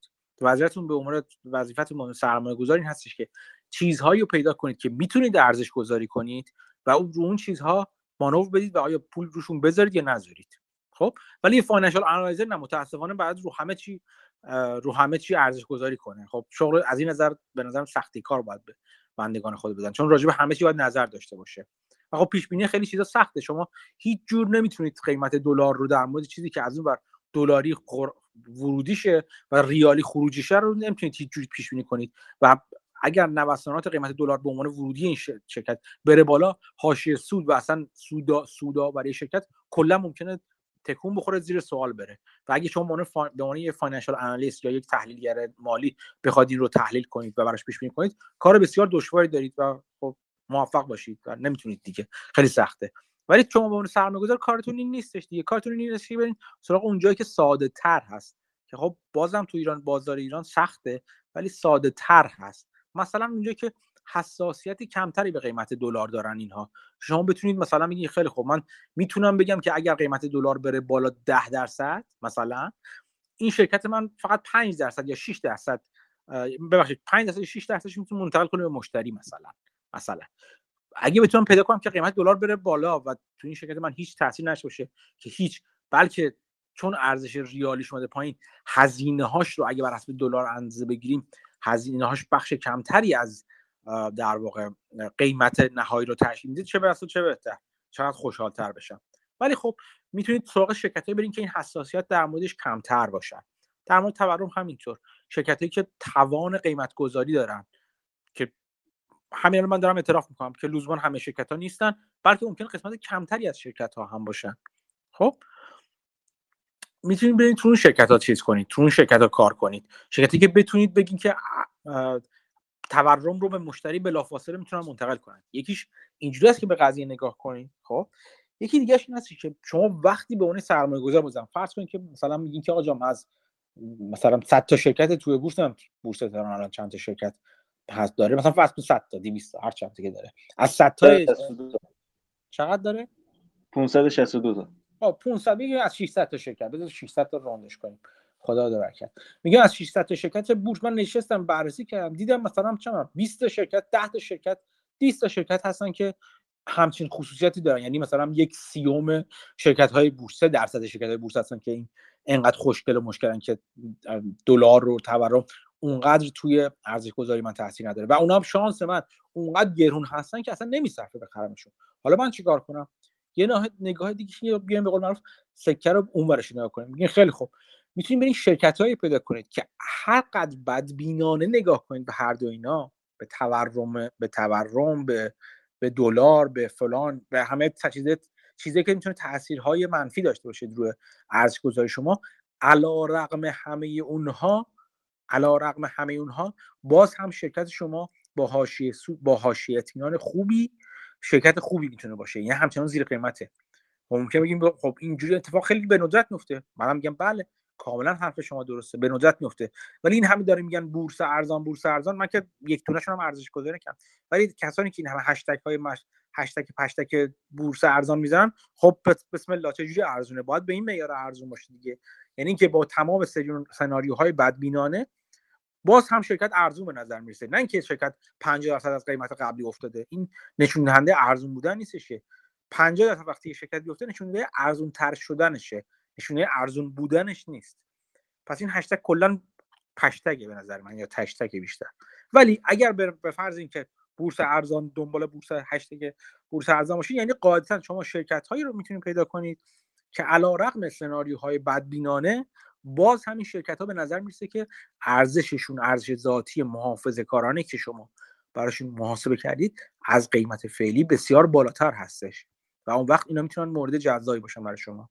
یعنی یا برید سراغ شرکت با کیفیت که این عوامل حساسیت زا درش تورم و دلار و غیره توشون اونقدر تاثیر نداره یا اگه سراغ اون نمیرید یا سراغ اون رفتید و قیمتشون زیادی بالا بودش که بعید نیست با زیادی بالا باشه بالاخره شرکت خوبی هن. اغلب شرکت خوب به چون خوبن قیمت بالاتری هم بابتشون باید پرداخت بشه. اون رو بذارید کنار. اگه دنبال شرکت های زیر قیمت هستید یا ارزش بالای قیمت هستید در اون صورت باید این حاشیه امنیت رو توش ببینید. اگر دیدید یعنی شرکت مناسبی برای سرمایه گذاری علا رقم سناریوهای بد میانه اگر ندیدید یعنی که شرکت شما یعنی هشتگ بورس از بورس ارزان هشتگ بیجاییه.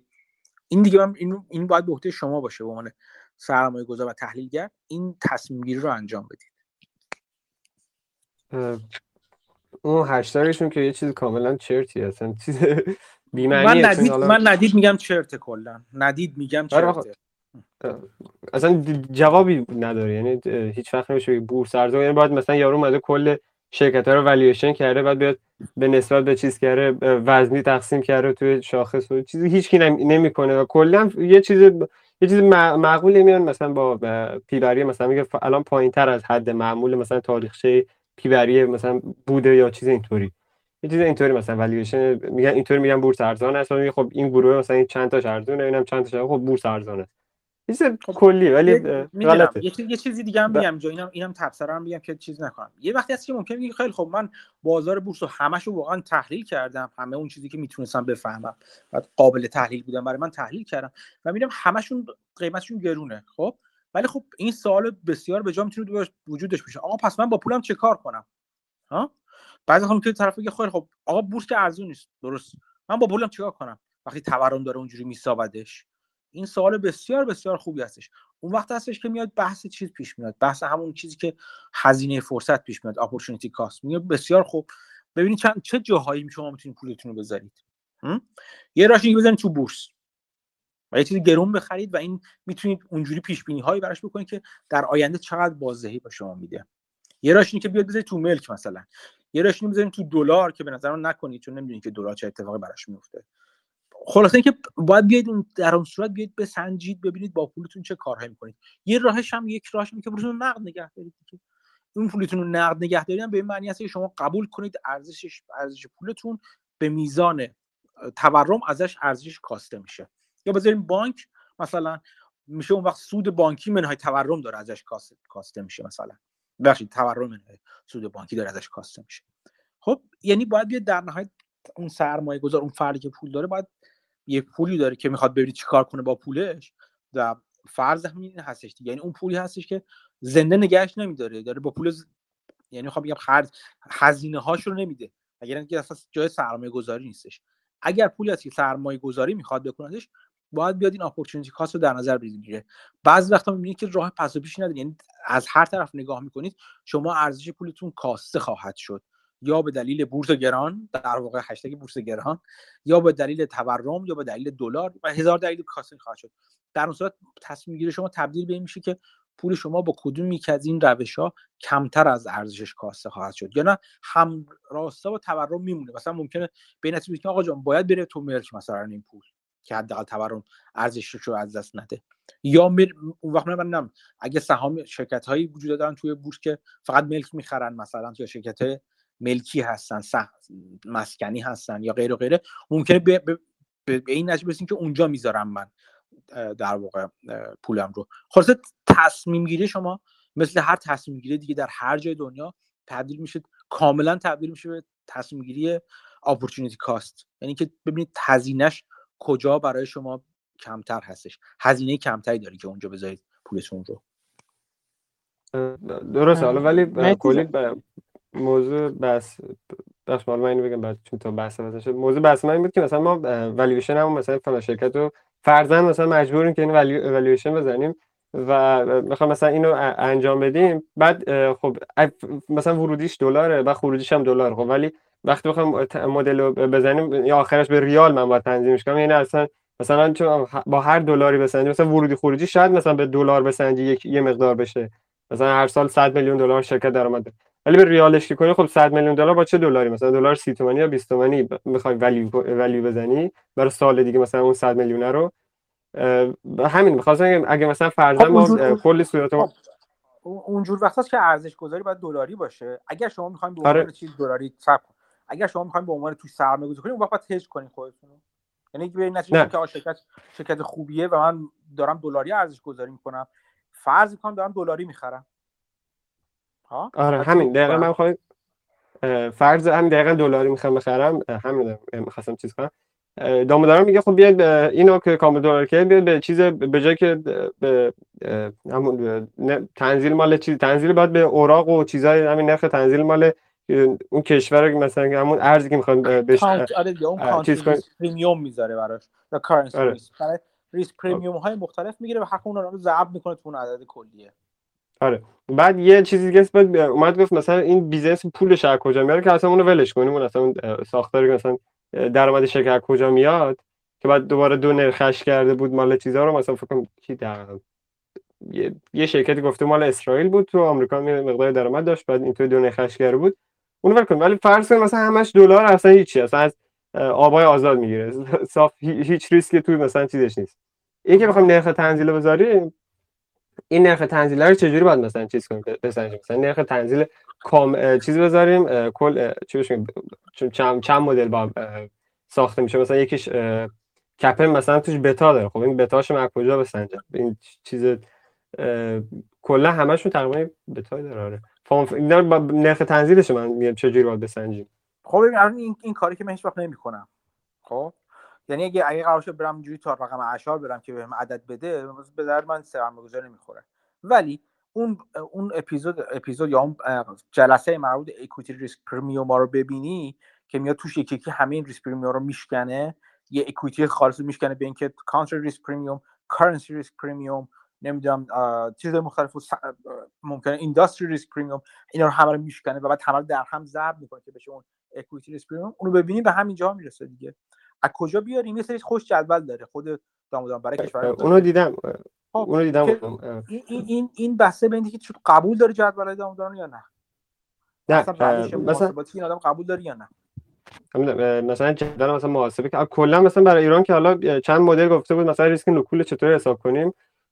تو هیچ سه مدلش واسه ایران چیز نبود اصلا ایران جزو سه تا مدلش حساب نمی‌شد. که بخوای ریسک فری ریت مثلا محاسبه کنید سه تا روش گفته بود یه تو سه تاش گفت پیدا نمیشه گفت آخرش گفت خب حالا برای کشورها که مثلا خیلی دیگه پرتن دیگه مثلا چیزه بیاد این فرمول بزنید که یک بله ریسک فری در یک بله نرخ تورم اون کشور کشور به روی یک بله تورم ریسک فری مال چیز اوراق آمریکا. به روی تامین یک بله تورم آمریکا. بعد منا یکش کنید کلش رو بعد میشه اون ریسک ریت مثلا اون چیز بخوام اینطوری حساب کنید. برای مثلا اون ش... اون شرکت اون اون کارنسی یا اون کشور حساب کنید. که من خب که اینم نمیشه خب تو باز تورم توشه دیگه خب تورم خب خیلی مثلا تو به به سرمایه اون حاشیه امنیت این, این اینو به تو دیکته می‌کنه مارجین اف سیفتی که تو تمام اینا هی بدبینانه و بدبینانه نگاه کنی. این تنها چیزی که من می‌تونم بگم. من کاملا کاملا می‌فهمم تو چه موقعیتی هستی تو ولی تنها راهش اینه که تنها راهش اینه که ببین ته تهش نگاه کن ته تهش اگر تو فلسفه مارجین اف سیفتی رو بف... یعنی تو وجودت رفته باشه همیشه نگاه می‌کنی به دان ساید اول به همه چی بدترین حالت رو نگاه می‌کنی. اگر مورد سرمایه گذاری پیدا کردی که علیرغم همه این دیدهای بدبینانه باز هم برای تو جذاب بود تو سرمایه گذاری می‌کنی. و این به این معنی نیستش که این دیدهای بدبینانه تو ممکن پس با خودت با یک نفر مقایسه کنی که به اینا نگاه نکرده همین خیلی خوشبینانه و گلبنگولی نگاه کرده و خیلی هم پولدارتر شده چون آینده به نفع اون در اومده. این تفاوت نشون دهنده این نخواهد بود که تو بد ارزش گذاری کردی یا غلط ارزش گذاری کردی.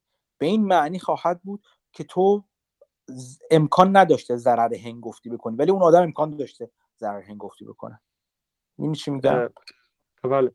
یه چیزی که خود دام داموداران میگه والا کلی میگه هر چقدر که اون ما تخمینمون یا شرکت کلا ریسکی تر باشه business ش یا درآمدش کلا حالا هر فلسفه که خودش در نظر داره اون نرخ تنزیل من باید چیزتر باشه ریسکی تر باشه. بعد اینو همون ارجاع میده به اون گفته بافت که می‌گفت من با نرخ اوراق تنزیل می‌کنم. بعد میگه که بافت خودش این اون owner's ارنینگ و این چیزا که میسنجه اینقدر خودش محافظ کارانه نگاه می‌کنه.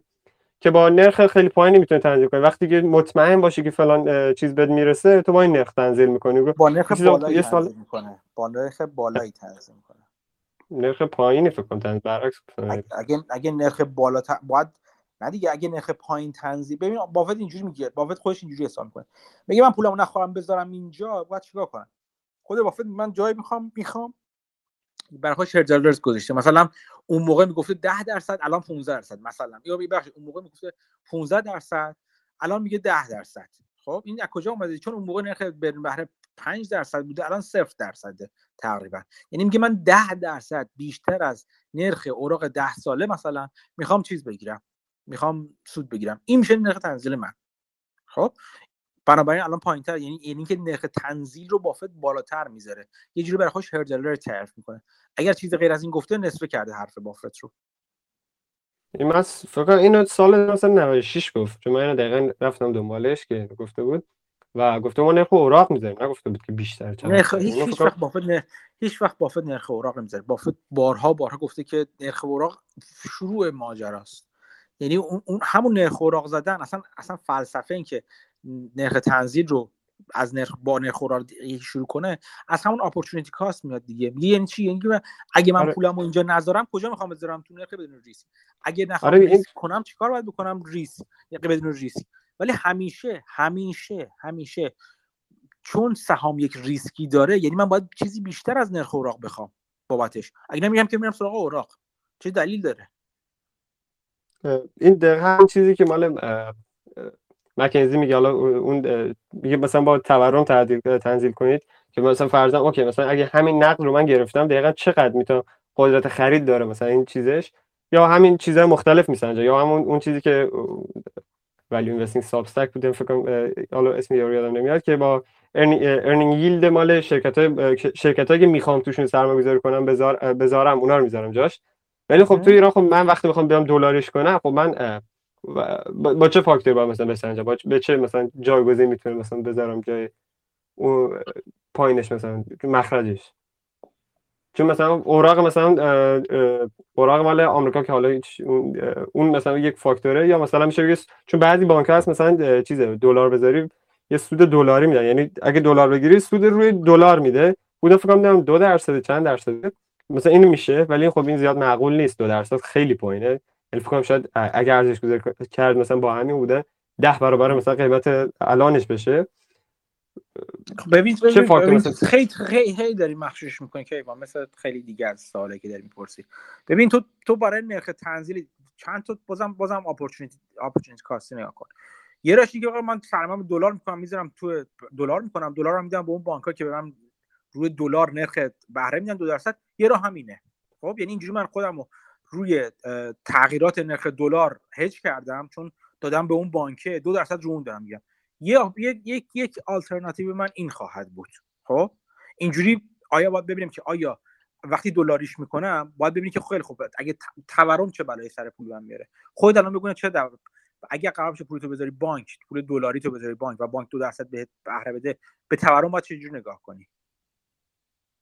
باید من تورم کنم ولی الان تو این دیدگاه ولی دو درصد میده رو دلار میده یعنی چیز آره دلار میده. تورم باید دو تورم آمریکا نگاه کنی. چون انگار از آن رفتی توی شرکت آمریکایی سرمایه گذاری کردی. آها اونطوری خب اینجوری ما تورم ایران که دیگه نمی‌بینیم که. چون یه قسمتی از تورم ایران بابت دلاره یه قسمتی هم خود تورمشه. خب؟ اینجوری رو حذفش کردی. میری نگاه وقتی دلار به دلارش می‌کنی میشه آمریکا نگاه کردن ببینی که آیا می‌خواد. عملا اگه اگر تورم رو تو آمریکا دو درصد یا در نظر بگیری که نیست عملا مثل نمیمونه که پول شما رو دارید گذاشته جایی که بدون که تورم بگیره فقط داره پول تو ثابت نگه میداره. اون کار بانکی این هستش عملا. اون کار بانکی که از تو دلار می‌گیره و به تو دلار میده به علاوه دو درصد. خب؟ این این هست. این پس یه آلترناتیویته تو عملا ارزش پول تو کاملا ثابت نگه داشتی. پس روی می‌تونی بگی مثلا اگر تورم آمریکا رو دو درصد حساب کنی یه آلترناتیوی برای خود جور کردی که ارزش رو تو ثابت نگه داره okay. حالا بریم سراغ آلترناتیو دیگه. آلترناتیو دیگه اینه که مثلا خیلی خب مثلا تو بخواد تو شرکت ایرانی سرمایه گذاری کنی میگه خیلی خب چه نرخ تنزیلی در نظر بگیرم؟ از من می‌پرسی بدترین چیزی که ممکن در نظر بگیر. یعنی چی؟ یعنی تو مثلا نرخ نرخ تورم بوده 40 درصد اونو بذار تا بدترین حالت 40 درصد بوده اونو بکن تو تورمت. اونو تو ای در نظر بگیر. تغییر دلار می‌تونه چجوری انجام بشه؟ بدترین حالت رو در نظر بگیر. اونم بکن تو. محافظه کار نگاه کردن همینه دیگه. ببین وقتی محافظه کارانه به سرمایه گذار نگاه می‌کنی به این نتیجه نخواهد لزوما رسید. به این نتیجه لزوما نخواهد رسید که چیزی که نتیجه که به دست میاری نتیجه قابل تحمل برته باشه. ممکنه گریه آور باشه تهش. ولی خب فلسفه محافظه کارانه نگاه کردن همینه که تو ببینی در بدترین حالت چه اتفاقی میفته سرمایه گذاری ارزش واقعی اینه که در حالت گریه هم تو ضرر چندانی نکنی یا سود کنی. خب؟ این به, این معنی... به این معنی نیست که حتما اتفاق گریه آور خواهد افتاد. به این معنی هم نیست که نخواهد افتاد اصلا. نه. شما فقط می‌خواهی فهمید که اگر اون اتفاق اگر اون وضعیت یا سناریو گریه آور به وجود بیاد و پیش بره شما در چه وضعیتی خواهی بود؟ اوکی. من ERP و اینا باید برید سراغ بدترین چیزا بدترین چیزهای منطقی نه بدترین چیزهای غیر منطقی. مثلا شما لازم نیستش که تورم زیمبابوه رو بذاری تو تورم ایران. فعلا لازم نیستش. بذاری. خب؟ تورم ایران رو می‌ذاری توش. هم. ولی بدترین حالت تورم ایران رو می‌ذاری. مثلا میگی من تاریخی نگاه می‌کنم بدترین حالت تورم تاریخی ایران متوسط تورم تاریخی مثلا سه سال گذشته رو مثلا می‌گیرن یا تو سه بدترین سه سال تاریخی رو می‌گیرن به عنوان تورم در نظر می‌گیرن okay؟ درست. okay. حالا من کلا هدف این بود که هم تورم ازش حذف کنم هم نرخ چیز مال دلار بتونم حذف کنم. کلا تورم از این قضیه حذف کنم ولی فکر کنم روشی باشه.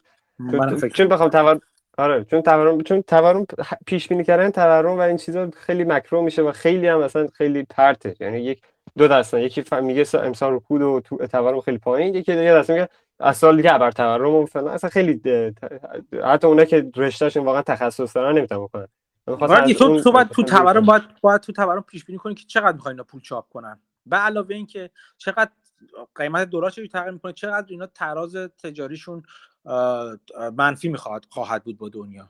هیچ کس نمی‌دونه. به صورت کلی میشه پیش بینی کنی که نظام مقدس چه کار چه جور رفتار خواهد کرد. نمیشه دیگه نمیشه. مرسی.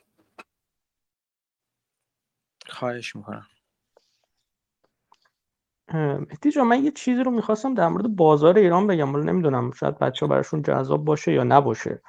ولی تو بازار ایران یه نکته که خیلی جالبه بهش توجه بکنن انحصارهای خاصی که تو بازار هست. یعنی حالا یه بار من تو گروه نوشتم تو بازار ایران پول در آوردن خیلی به اسکیل پول اون اینوستور بستگی داره.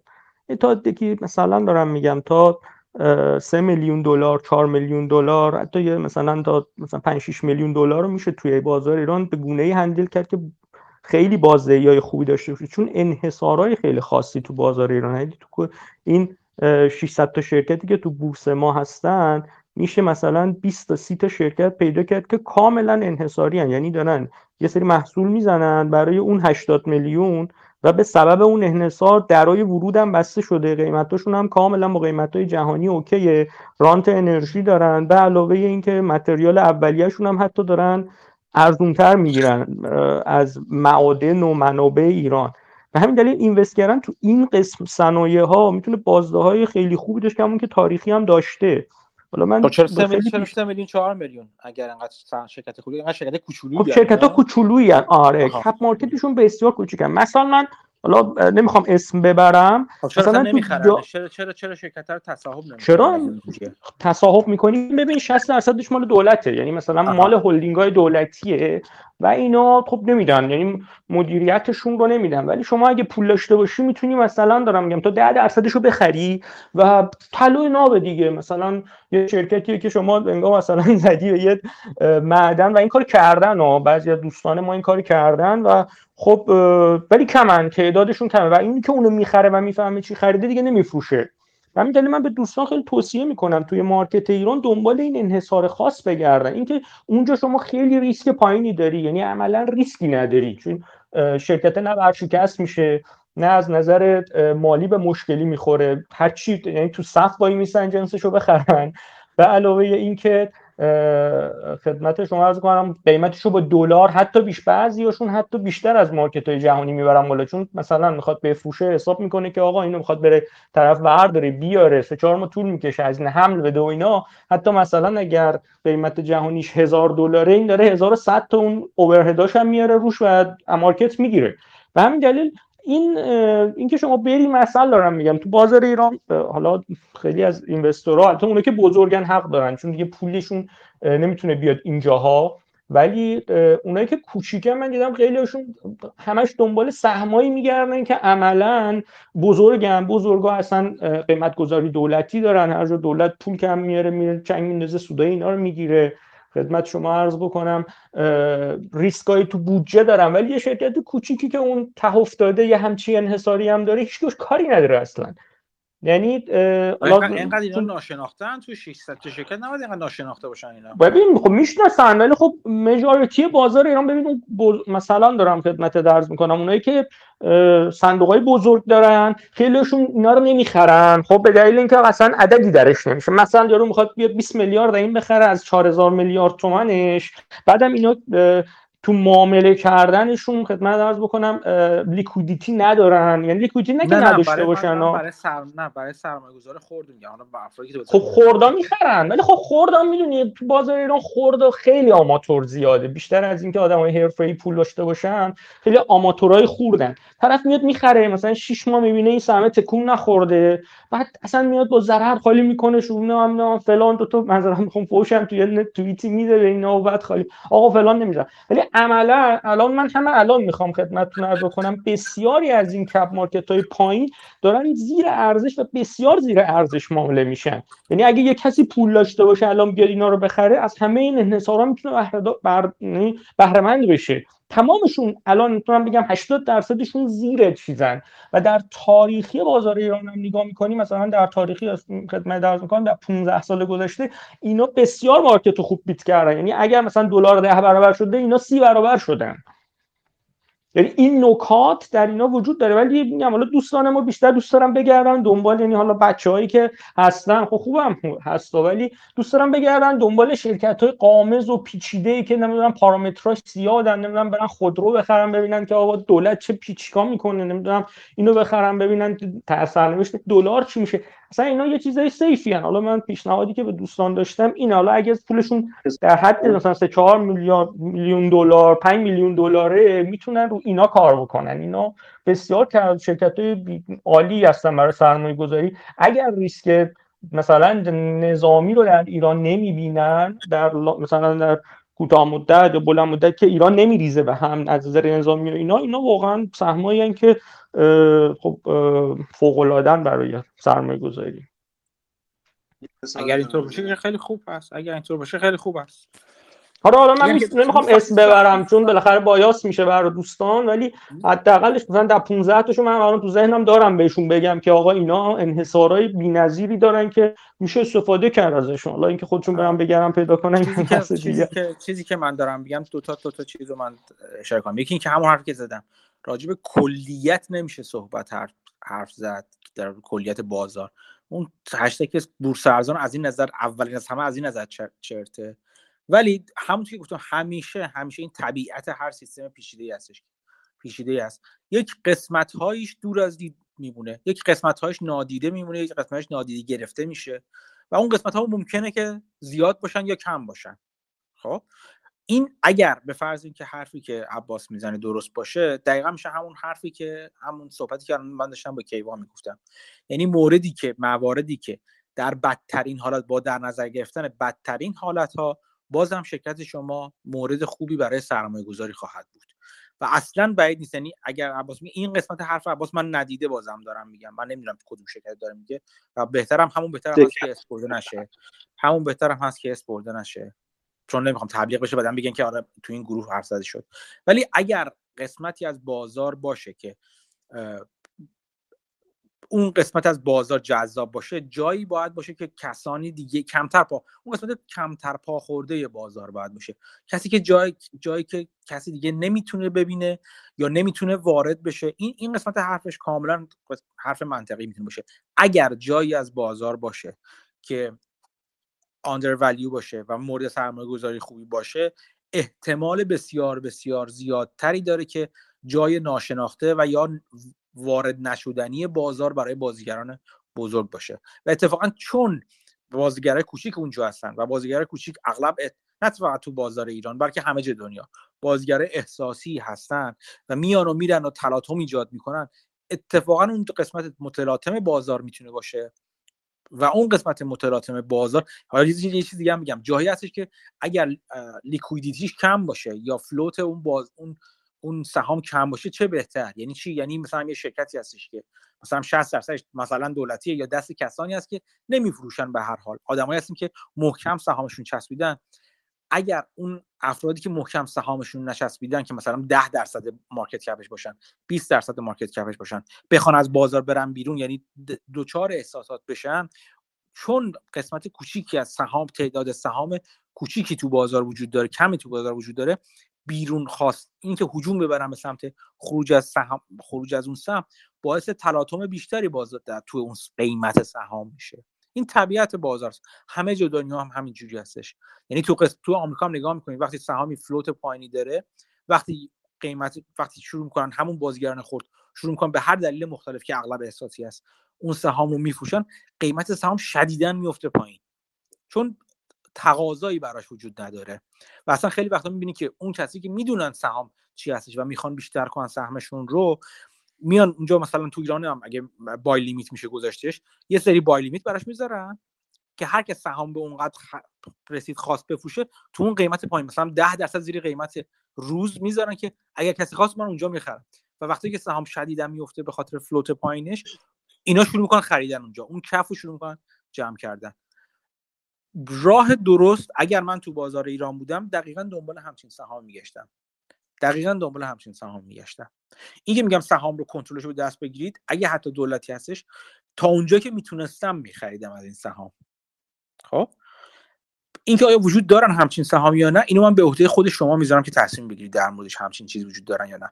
ولی تجربه بسیار جالب خوبی می‌تونه باشه برای کسی که واقعا بنیادی از این نظر نگاه می‌کنه. یعنی نگاهش به سهام نه فقط از این نظر بنیادیه که مثلا مثل کیوان که داره میگه رفته خود میره توی خود کسب و کار و کسب و کار رو می‌خواد تحلیل کنه بلکه اینجوری هم نگاه می‌کنه. یعنی نگاهش به ساختار بازار هم هست. اون چیزی که تکنیکالیستا یا چارتیستا به نظر من در موردش نوک نوک دماغشون رو دیدن. ساختار بازار رو شناختن در مورد سهامی که اینجوری فلوت پایین دارن و شما بتونید بفهمید کی خریداری تو اون بازار و کی فروشنده است تو اون بازار و از این عدم توازن نوع خریدار و نوع فروشنده بتونید استفاده کنید این نوع نگاه تکنیکالیه که به درد شما خواهد خورد. خود من این کار کردم تو سهام ماکرو من سهام ماکرو کپی رو داشتم در طول زندگیم که می‌شد می‌شده روزها معامله نمی‌شده اصلا. چرا معامله نمی‌شده اصلا؟ یعنی شما بالاخره یه حجم معامله می‌بینید دیگه. من سهامی رو همین الانم تو حسابم دارم تو حساب اکانتم تو آمریکا و تو کانادا هستن. از چندین سال پیش دارم. اصلا معامله نمیشه یه روزایی. چون اون کسی که دارن نمی‌خوان بفروشن. و هر و همه ما من می‌دونم همه ماها دارندگان فعلی اون سم اغلبمون. یه دونه بای لیمیت گذاشتیم برای خود قیمت این سهام.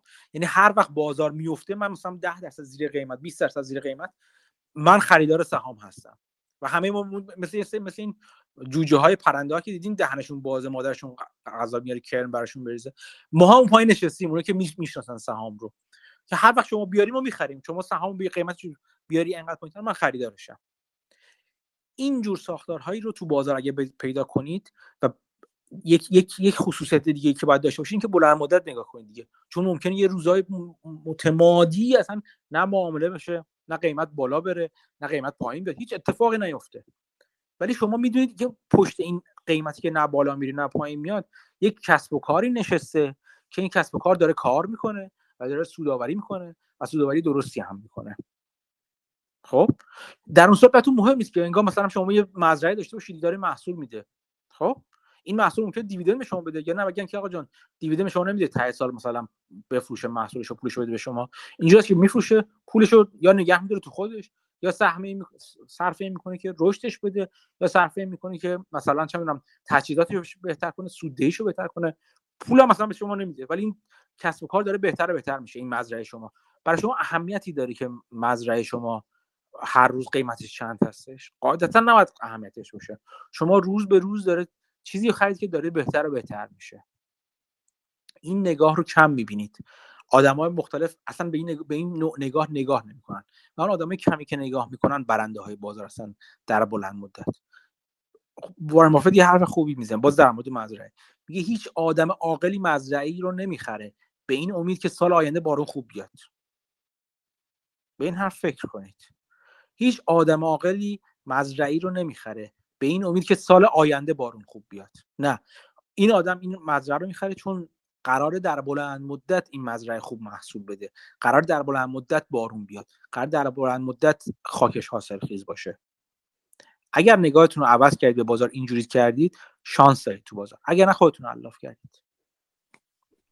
مهدی جان ممنون. من یه چیز دیگر هم می‌خواستم اضافه کنم. همین مسئله که گفتی یکی نکاتی که این سرما رو تو ایران نمی‌خرن و همین اتفاقا براش میفته همین صبر و عدم قطعیت زیاد بازار ایرانه. یعنی خیلی ها مثلا من باشون صحبت کردم آقا این سم اینجوریه اینجوریه. آقا شش ماه دیگه ایران هم نمیشه پیش بینی کرد. تو می‌خوای حرف دو سه سال بزنی.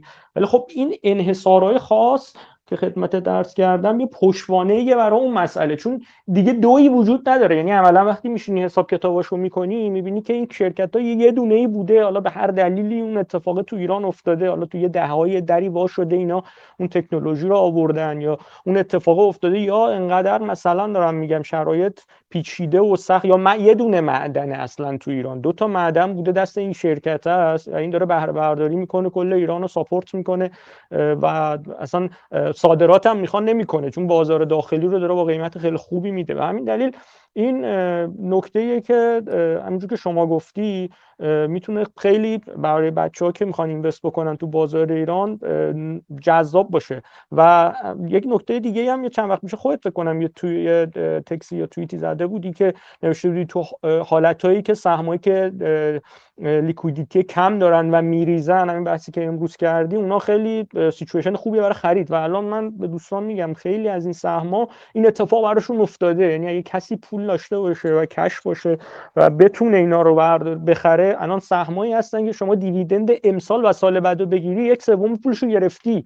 و هیچ investment ی الان در بازار ایران این فرصت رو به کسی نمیده که یه همچی اتفاقی براش بیفته. یعنی شما امسال پنج ماه دیگه شش ماه دیگه یه دیویدند بگیری سال بعدم یه دیویدند یک سوم پولت رو بگیری. و حالا اصلا مهم نیستش که دلار چقدر باشه چون سال بعدش هم اگه دلار مثلا بشه 50 تومان هم این قیمتش با 50 تومان میره بالا دیگه. یعنی با یه لگی مثلا یکی دو ماه سه ماه نهایتا چهار ماه اون دلار رو کاور می‌کنه. همین شما این معادلات دلار و معادلات چیز رو از اینوستمنتت وقتی حذف می‌کنی خیلی کلیر میشه. شاید شرکت هم کوچولو خیلی صورت مالی های ساده تری دارن نسبت به صورت مالی های مثلا شرکت های بزرگ.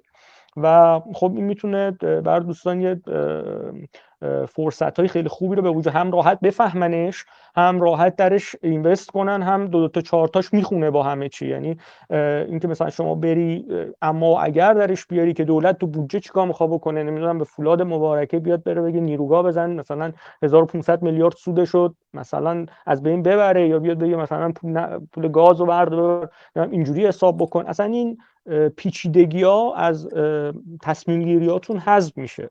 و همون هشتکی هم که شما گفتی هشتک بورس ارزان یا گران هم اصلا واقعا همینه دیگه. چون خیلی جاهای بازار ارزنده است خیلی جاهاش هم نگاه می‌کنی نه اصلا ارزنده این که کلیت ببندی به اینکه بازار همه بازار البته همینه. اصلا نمیشه به یه چیزی گفتش یه یه, یه مجموعه کامپلکسی بگی آقا این ارزنده است یا ارزنده نیست. اصلا در کلیت که یه چیز غلطیه.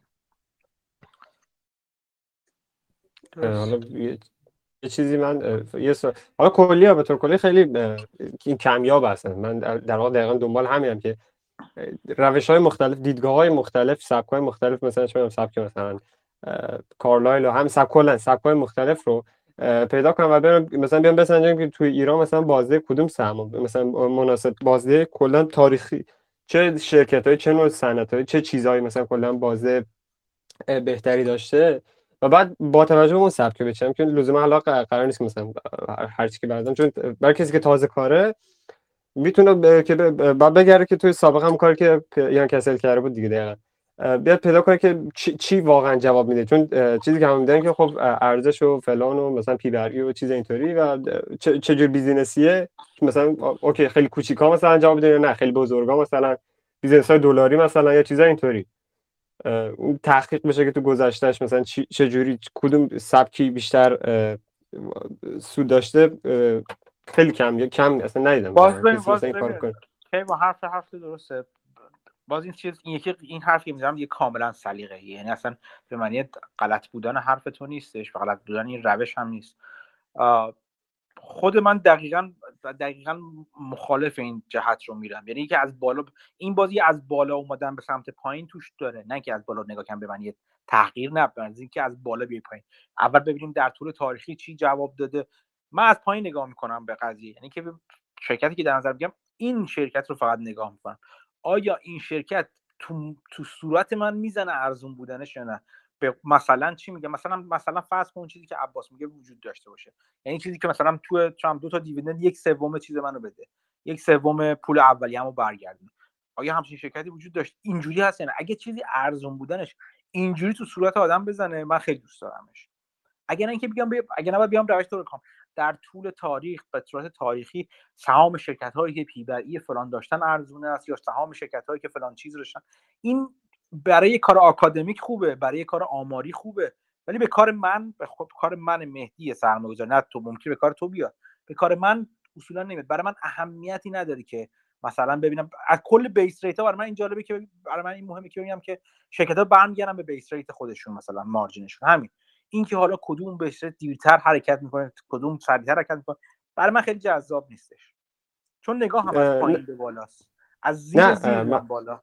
می‌دونم دقیقا من همینو میگم. فقط من چیز منظر با دیدگاه ارزش قطعا با دیدگاه ارزش مبنایی ارزش قطعا فاکتور اصلیه. ولی منظورم اینه که برای کسی که مثلا تازه کار مثل خود من این که مثلا OK چون بعد مثلا business های مخ... خیلی business های مختلفی هست مثلا یه جور مثلا چیز هست که OK شرکت هایی که مثلا با ارزش داراییاشون مثلا اینا این شرکت هایی که P بر... مثلا مثال به, به طور فاکتوری ها فاکتوری ببینیم P بر B. مثلا شرکت با P بر B پایین که بعد بخواد P بر B به مثلا یک برسه مثلا اینطوری هم مثلا خیلی جواب داده. چیز با دیدگاه ارزش کدوم فاکتور جواب داده؟ این مثلا باید تحقیق کرد مثلا چه جوریه. مثلا شرکت های خیلی کوچیک مثلا همین چیزا که عباس میگن یا چیزای مثلا شرکت های بزرگی که خیلی تو بازار رواج داره. چیز اینطوری تحقیق منظرم اینطوری که اینا چیز مختلفه. اینا اینا همه همه اینا درست من من اصلا به من حرف معنی غلط بودنش نیستش. اینا نوع نگاه من گفتم که نوع نگاه من چجوریه. اون اون نوع نگاه دیگه هم که حتی از بالاتر نگاه می‌کنه. کدوم فاکتور کدوم سهام. اینا هم یه جور نگاه ارزش مبناست تو ارزش رو دو توی اینا می‌خواد به صورت تاریخی پیدا کنه و بعد بگه خیلی خب تو تار... به صورت تاریخی این جور پس الان تو این ارزش دو... تو این جور شرکت ها دنباله. شرکت های هدفم میگم. هیچ اشکالی نداره. من دارم از چیزی سلیقه خودم میگم. با سلیقه خود من به معنی نیست که روش درست این روشه. نه. این این چیزی که با با سیم کشی مغزی من بیشتر سازگاره. اینکه دقیقا یه چیزی پیدا کنم که کسی نخوادش اینکه چیزی پیدا کنم که بفهمم سادهش باشه. دقیقا همین چیزی که عباس گفت در مورد من کاملا برقرار یعنی من خود من هیچ وقت سراغ شرکت های بزرگ نمیرم که هزار جور درآمد دارم. شرکت های کوچیک و ساده که من یه نگاه میندازم پایین میرم این شرکت از اینجا پول در میاره. خب من می‌فهمم دیگه. اگه فروش اینجوری تکون یعنی حساسیت آنالیز حساسیت رو بخوام بگیرم به یکی یا دو تا عامل بیشتر حساس نیست کلا در چیزش در سود سالیانش مثلا. هر چی سایت تر باشه برام بهتره. خب بازم بازم میگم به این حرف دقیقا به این معنی است که من شرکت های زیادی باید نگاه کنم نگاه کنم تا یکی اینجوری پیدا کنم که همه چیزشو می‌فهمم. از این من روی گردان نیستم. از اینکه تعداد زیادی شرکت رو بچرخم و اونی که می‌فهمم رو پیدا کنم. هیچ اشکالی برای من نداره از نظر من. و می‌خوام انقدر واضح باشه که هیچ هیچ هیچ عدم قطعیتی در مورد اون شرکت اتفاق نیفته که بگم که اگه اینجوری بشه اون وقت دیگه ارزش این شرکتی نیستش که من می‌خوام شرکت تو سرمایه گذاری کنم نه. اون قیمت مثلا می‌دونی مثل چی می‌دونم؟ مثل اینکه شما برین یه مثلا چه می‌دونم خونه بخرین بگن قیمت این خونه 10 میلیون. آقا دیگه خونه رو من الان بکوبم بزنم داغون کنم. تمام چیزشو این که دیگه برام من من که ببین اگه لوله کشیش پوسیده باشه من باید چیکار کنم؟ اگه فلان چیز باشه باید چیکار کنم؟ یعنی انقدر قیمتش به نظرم پایین هست که این خونه رو بکوبم کلا. فقط زمینشو بردارم بازم به نفع من هستش. خب؟ دنبال همچین چیزایی من میگردم. و همچین چیزایی طبیعتشون کمیاب بودنشونه. بسیار کمیاب بودنشونه. ولی وقتی پیدا میشن آدم با خیال راحت می‌خره. چون قانون اوله رو به کار برده که هیچ وقت امکان نداره من تو سرمایه گذاری پول از دست بدم. متی من یه چیز دیگه هم بگم. یه نکته دیگه هم بگم. حالا دوستان یه ذره بازار ایرانی زیاد شد ولی ببینید یه نکته در ایران هست. حالا چون بحث اونایی که حالا صندوق می‌زنن یا هم خصوصی کار می‌کنن یه نکته که در ایران هست یه حالا تو امریکا این مسئله وجود داره که شما یه اگریمنتی حالا من شنیدم البته میگن اگریمنتی امضا میشه که investor نمی‌تونه پولش رو تا یه مدتی خارج کنه از اون fund یا حتی اصلا private equity ها خیلیشون که اصلا مثلا تا یه جایی اصلا نمی‌ذارن طرف پولشو بکشه بیرون. یعنی مثلا ممکنه یه قرار ده سال بگن آقا تو نباید پولت دست بزنی.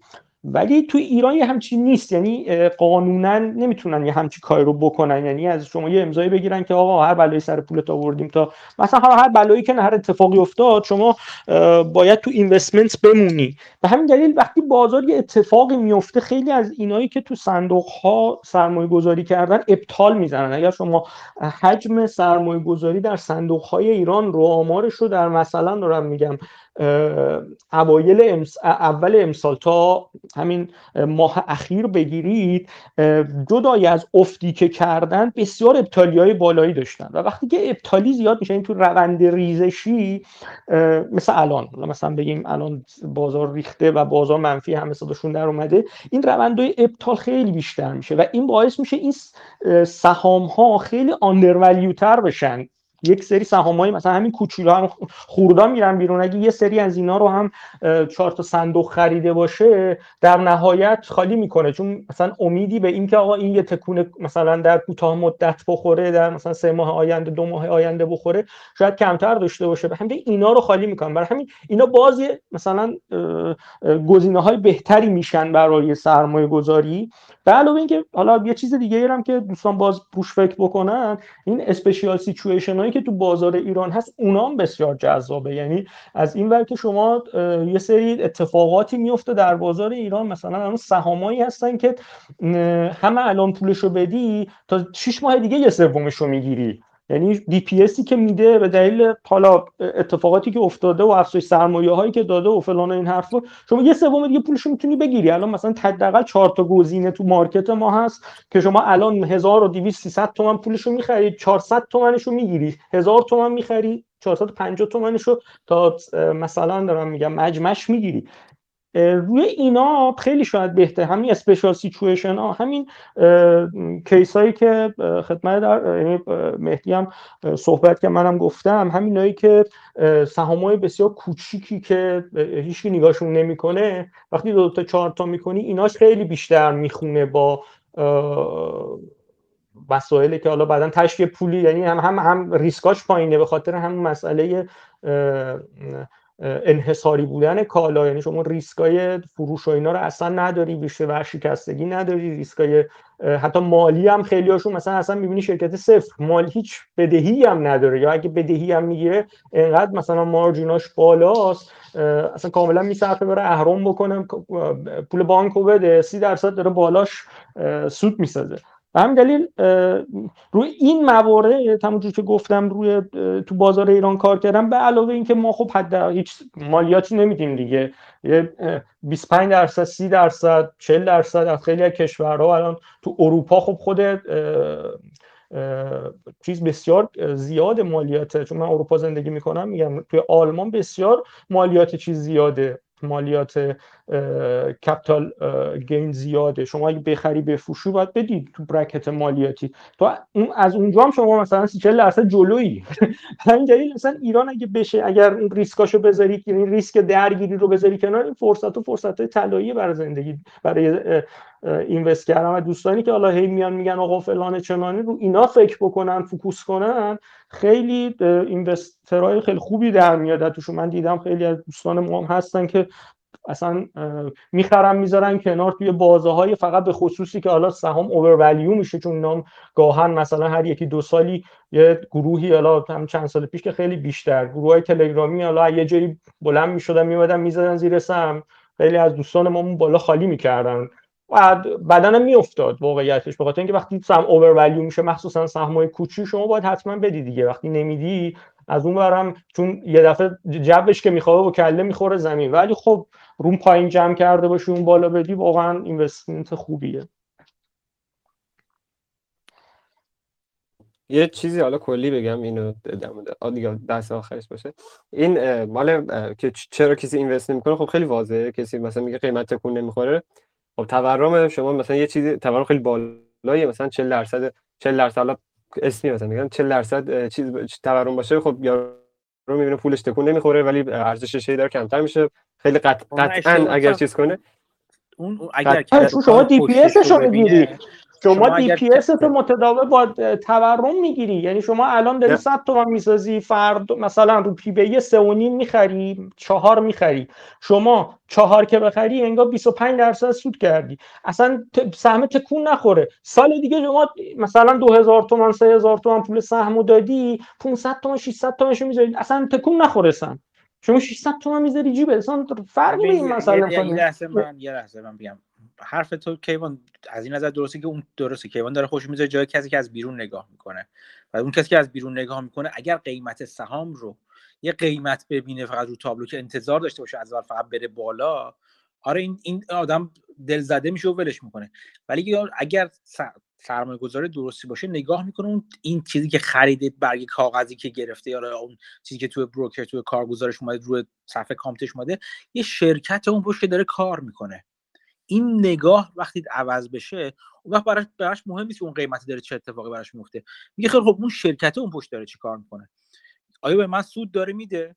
آیا سال به سال ماه به ماه هر چقدر داره به من سود میده؟ آیا خود شرکت داره سودش داره فروشش داره رشد پیدا می‌کنه؟ آیا اتفاقی افتاده تو شرکت؟ گیرم که اون شرکت هیچ چیزی نشده. مثلا نظر بقیه ملت اون قیمت فقط نظر بقیه ملت راجع به اون شرکت داره میگه. ولی تو خود اون شرکت واقعا چه اتفاقی داره براش میفته اگر این تغییر نگاه تغییر پارادایم به قول معروف به وجود بیاد اون وقت اون وقتی که تفاوت اون وقتی که رفتار هم متفاوت میشه. اون وقت نگاه می‌کنه که همون چیزی که عباس داره میگه اگر همچین شرکتی وجود داشته باشه. اگه من 100 تومن خریدم الان مثلا الان مثلا P به E چهار داره 25 تومن 25 تومن DPS 4 D, D به P چیز داره 4 داره مثلا. پی به دی 4 داشته باشه. فرض کنیم که داره دیویدند میده اصلا. 25 درصد به من 25 درصد پولم امسال داد. سال دیگه وقتی داره میره بالا وقتی قیمتش دارم می‌بینم داره میره بالا با همون 25 اون به جای اون مثلا بشه دو بشه چه بهتر؟ اون حالا 50 درصد پول اولیه منو بهم هم برمیگردونه. همچنین میره تو دو سال مثلا سه سال مثلا پول تو سه سال چهار سال پول اولیه‌مو کاملا در آوردم. دیگه از اون بعد میشه دیگه داره اون چیز مجانی انگار برای من کار می‌کنه. ولی همینا لازمش اینه که شما اون سهام رو یک مالکیت بخشی از یک شرکت ببینید. مالکیت یه بخش از یک موجود زنده ببینید اون پشت که این موجود زنده داره کار می‌کنه یا داره بد کار می‌کنه یا داره خوب کار می‌کنه. داره داره نفس می‌کشه. اون یه شرکت یه موجود زنده است اون پشت. وقتی اینو اینجوری نگاه کنید دیگه فرق داره با اینکه ببینید که من رفتم یه تابلو بخرم. این تابلو امسال رامراند تو بورسه. مثلا قیمتش رفته بالا. سال دیگه ممکن رامراند تو بورس نباشه. مردم فراموش کنن رامراند کی بوده. قیمتش بیاد پایین. اون این دو تا چیز مختلف. دو جور معامله مختلفه. شما یک موجود زنده رو می‌خرید توی سهام یا اینکه یه چیزی می‌خرید که به امید اینکه نظر بقیه مردم یا توی مسابقه چی بهش ملکه زیبایی شرکت کردید که همه نظرات راجع به اون ملکه زیبایی چی؟ امسال یه چیزی موده سال دیگه چیزی موده ملت یه سال مثلا دل زدن نمی‌خوان یه چیزی و یه سال دیگه ذوق زدن یه چیزی رو می‌خوان. این تغییر باید تو پس ذهن مشارکت کننده در بازار اتفاق بیفته تا اون دید عوض بشه و فکر کنه که حالا اون چیزی که ما می‌خوام می‌خوام بخرم میارزه یا نمیارزه. ارزیدنش ربطی به این نداره که بقیه راجبش نظر میدن که آیا میارزه یا نمیارزه. راجب این هستی که خود اون چیز میارزه یا نمیارزه. واسه همین با وارن بافت میگه. میگه آره من گفته که من یه وقتی با بعضی ازش پرسیدم که تو با کسی مشورت می‌کنی؟ میگه آره صبح به صبح تو آینه نگاه می‌کنم با خودم مشورت می‌کنم. نظر خودم مهمه. این نظر خود سرمایه گذار مهمه. اینکه تخمینی که از اون موجود زنده پشت اون نمودار پشت اون عدد داره چی هستش؟ اون یه عدد نیست. شما شریکین توی توی بازار. وقتی توی بقالی شریک میشین براتون اهمیتی نداره که امروز بقالی شما 10 میلیارد می‌خرن یا 20 میلیارد می‌خرن. براتون مهم است که اون بقالی شما داره خوب کار می‌کنه یا نمی‌کنه. شما شریکین تو اون موجود زنده تو اون کسب و کار. خودتون به عنوان شریک باید نگاه کنید. دیدتون اون وقت متفاوت میشه. من امروز ببخشید. کیوان. من امروز یه خورده زودتر باید برم چون یه سری کار دیگه دارم می‌کنم. بگو تو حرف تو بابت بحث رو ببندیم چون من امروز که خواستم که اگر مثلا همین چون 6 ماه گفتم مثلا شیش تو 6 ماه مثلا 20 درصد ارزشش کم میشه این تورمی که می‌خوره بهش یا اگه اشتباه خب بالاخره یه بخشی از چیزا اشتباه دیگه. اگه اشتباه کنه در دراز مدت خیلی مثلا اثرش چیزتر بیشتر تا مثلا اشتباه کردن در دراز مدت برای مثلا جای دیگه. چون تورم اینجا بالاتره دیگه. بخیر اینجا خیلی بیشتر می‌خوری تا جای دیگه. که همون چیزی کیوانی گفتن که مثلا ولی اینوستورها یا مثلا چیزایی که کسایی که فکر می‌کنن که می‌تونن مثلا اینطوری ارزش بسنجه در دیرتر می‌فهمن که اشتباه کردن. وقتی که مثلا اینطوری ناکنه و بفهم دیر دیرتر بفهمی که اشتباه کردی خیلی لطمه بیشتر می‌بینی تا اون مثلا اون حالت اون, یکی. ولی به طور کلی من خب با حرفتون موافقم. ولی اینم یک جور دیدگاه بود خاصه اینو بفهم ببین اگه اگه قرار تورم ارزش شما رو به صابونه ببره تو همچین شرکتی که ارزونه یعنی چی؟ یعنی شرکت رشد نکنه شرکت تولید نکنه. فقط پولتون رو گذاشتین اون تو فقط پول مونده باشه اون تو. ها؟ خب این که نشون باز شما کسب و کار رو نمی‌شناسید دیگه. اگه نه نه شرکت چی کار می‌کنه آخه تورم من, من یه چیزی نمیفهم. تورم شما یه تورم دارید که تورم فرض کنید تورم 40 درصدی دارید خیلی خوب. آیا در طول تاریخ این شرکت شما تونسته شرکتی دارین مرزه می‌کنید تونسته با همونجور که الان عباس ادعا می‌کنه با یه لگه سه چهار ماه مثلا خودش با تورم با قیمت دلار چیز کنه تنظیم کنه یا نتونسته بکنه؟ اگه تونسته بکنه با سوال بر شما پیش بیاد چرا تونسته این کار بکنه؟ آیا به دلیل همون چیزی که عباس میگه موقعیت انحصاری شرکته؟ آیا رانتی داره؟ چرا چرا تونسته این کار اگر بکنه این کارو کرده؟ اینا همش برمیاد که شما اون شرکت اون پشت رو بشناسید دیگه. ساز و کار پول در آوردن اون شرکت رو بشناسید. و خب خوبیش اینه که هر قدر اون شرکت کوچیک‌تر و ساده تر باشه امکان اینکه اون شرکت رو خوب بشناسید رو شما بیشتر دارید. یه شرکت ابر شرکت مثل مثلا همون که حالا بازم عباس مثلا عباس. شرکت خودروسازی نیست با هزاران پیچ و مهر و هزاران بخش درگیر با هم دیگه. یه شرکت که فرضاً شما معدنی داشته باشه پول از اینجا استخراج می‌کنه از اون میفروشه. مثلا دارم میگم. شرکت کوچیکتر ساز و کار ساده تری هم دارن. یه شرکت تبلیغاتی آقا من شرکت تبلیغاتی دارم کارم اینه که مثلا تبلیغ می‌گیرم میفروشم مثلا. برای شرکت های مختلف تبلیغ انجام میدم. درآمد از از پول می‌گیرم از اون مثلا درصدی از فروششون میدم. نه که اینا همشون این هم باشن ولی اینکه شرکت هر چقدر کوچیکتر و ساده تر باشه فهمش هم ساده تر هست. اون وقت شما می‌تونید بفهمید آیا شرکت شما اون اج داره یا نه؟ اون اون competitive advantage رو داره یا نه؟ اون مزیت رقابتی رو داره یا نه؟ فهمش برای شما ساده تر میشه که تصمیم بگیرید آیا داره یا نه؟ و اگر داشته باشه اون وقت اون وقت شرکت خوبیه. اون وقت همه این سوالا شما تونستین جواب بدین. دو تا سوال ساده رو تونستین جواب بدید و می‌تونید بگین که نه اینجوری نیست. بله اگر من اشتباه کرده باشم بله در طول مدت نشون میده خودشو ولی آخه چیزی برای اشتباه کردن وجود نداره در مورد این شرکت ساده. دنبال همچین چیزایی باید باشید شما. خود بازم بازم بزنین از وارن بافت یه مثال بزنم و در واقع بحث رو ببندم. وارن بافت میگه من دنبال پریدن از ما ما تو برکشایر دنبال پریدن از روی موانع سی سانتی هستیم نه دو متری. ما دو بامانه داریم شرکت می‌کنیم. توی دو بامانه شرکت می‌کنیم که از روی موانع سی سانتی بپریم. قرار نیست بریم از روی موانع دو متری بپریم. بلدم نیستیم. یکی دو بارم که گفته خودش گفته امتحان کردیم با مغز اومدیم پایین. ما دنبال موانع سی سانتی میگردیم. شما تو سرمایه‌گذاریتون دنبال موانع سی سانتی بگردید. کمتر هست سختتر از پیدا کردنشون. باید بیشتر کار کنید برای اینکه پیداشون کنید. ولی پاسخ و این سرمایه گذاری وقتی که دارید می‌کنید ارزش در واقع بازدهیش اونجا می‌بینید. دنبال موانع سی سانتی بگردید تو سرمایه گذاری من همینو گفتم. فقط من فقط گفتم چیزم میگه دیگه. ما میگه در سه جا میفروشیم یا به ارزش قیمت به قیمت ارزش رسیده. یا موقعیت خیلی بهتر پیدا کردیم یا اشتباه کردیم. من میگم در اون حالتی که اشتباه کردیم اینجا خیلی دردش یعنی چیزش بیشتره. صدمه بیشتر می‌بینه چون به خاطر این به خاطر همین این کار می‌کنه. وقتی اون حالت اشتباه باشه چون لزوما که 100 درصد همیشه درست نمیگه که. برای همین این چیز کرد نه هر چقدر همیشه 100 درصد درست نمیگه ولی احتمال درست دیدنتون رو با پیدا کردن هدفی که ساده تر هست فهمیدنش بیشتر می‌کنید.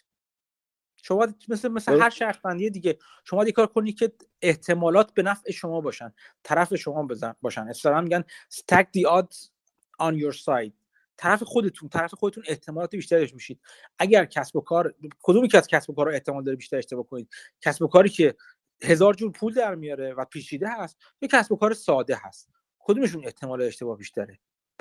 بدیهتا کسب و کار پیچیده احتمال اشتباه کردن شما هم بیشتر هست. چون اصلا چرخدنده های بیشتری اون تو درگیر هم میشن تا پول بیاد از توش بیرون. ها؟ شما دنبال ساد موانع سی سانتی بگردید. این این چیز این در واقع ما حسل گفتگو این دفعه اگر این باشه چیز خوبیه که دنبال موانع سی سانتی بگردید برای پریدن. ممنون از همه دوستان. خیلی خیلی خیلی ممنونم. این هفته من بازم راجع به چیزی که هفته گذشته می‌خواستم حرف بزنم فرصت نشد حرف بزنم. به خاطر اینکه بحث‌های جذابی پیش اومد. امیدوارم یه هفته آینده واقعا بتونم راجع به اون موضوعی که چند هفته است بخوام راجبش حرف بزنم با شما حرف بزنم. تا هفته دیگه چیز جدیدتر یاد بگیرید سوال جدیدتر بپرسید و بیایید مثل این هفته با هم دیگه گفتگو کنیم و چیزی جدید من از شما یاد بگیرم. ممنونم. روز و شب همتون بخیر. مراقب خودتون و اطرافیانتون باشید. خدا نگهدار.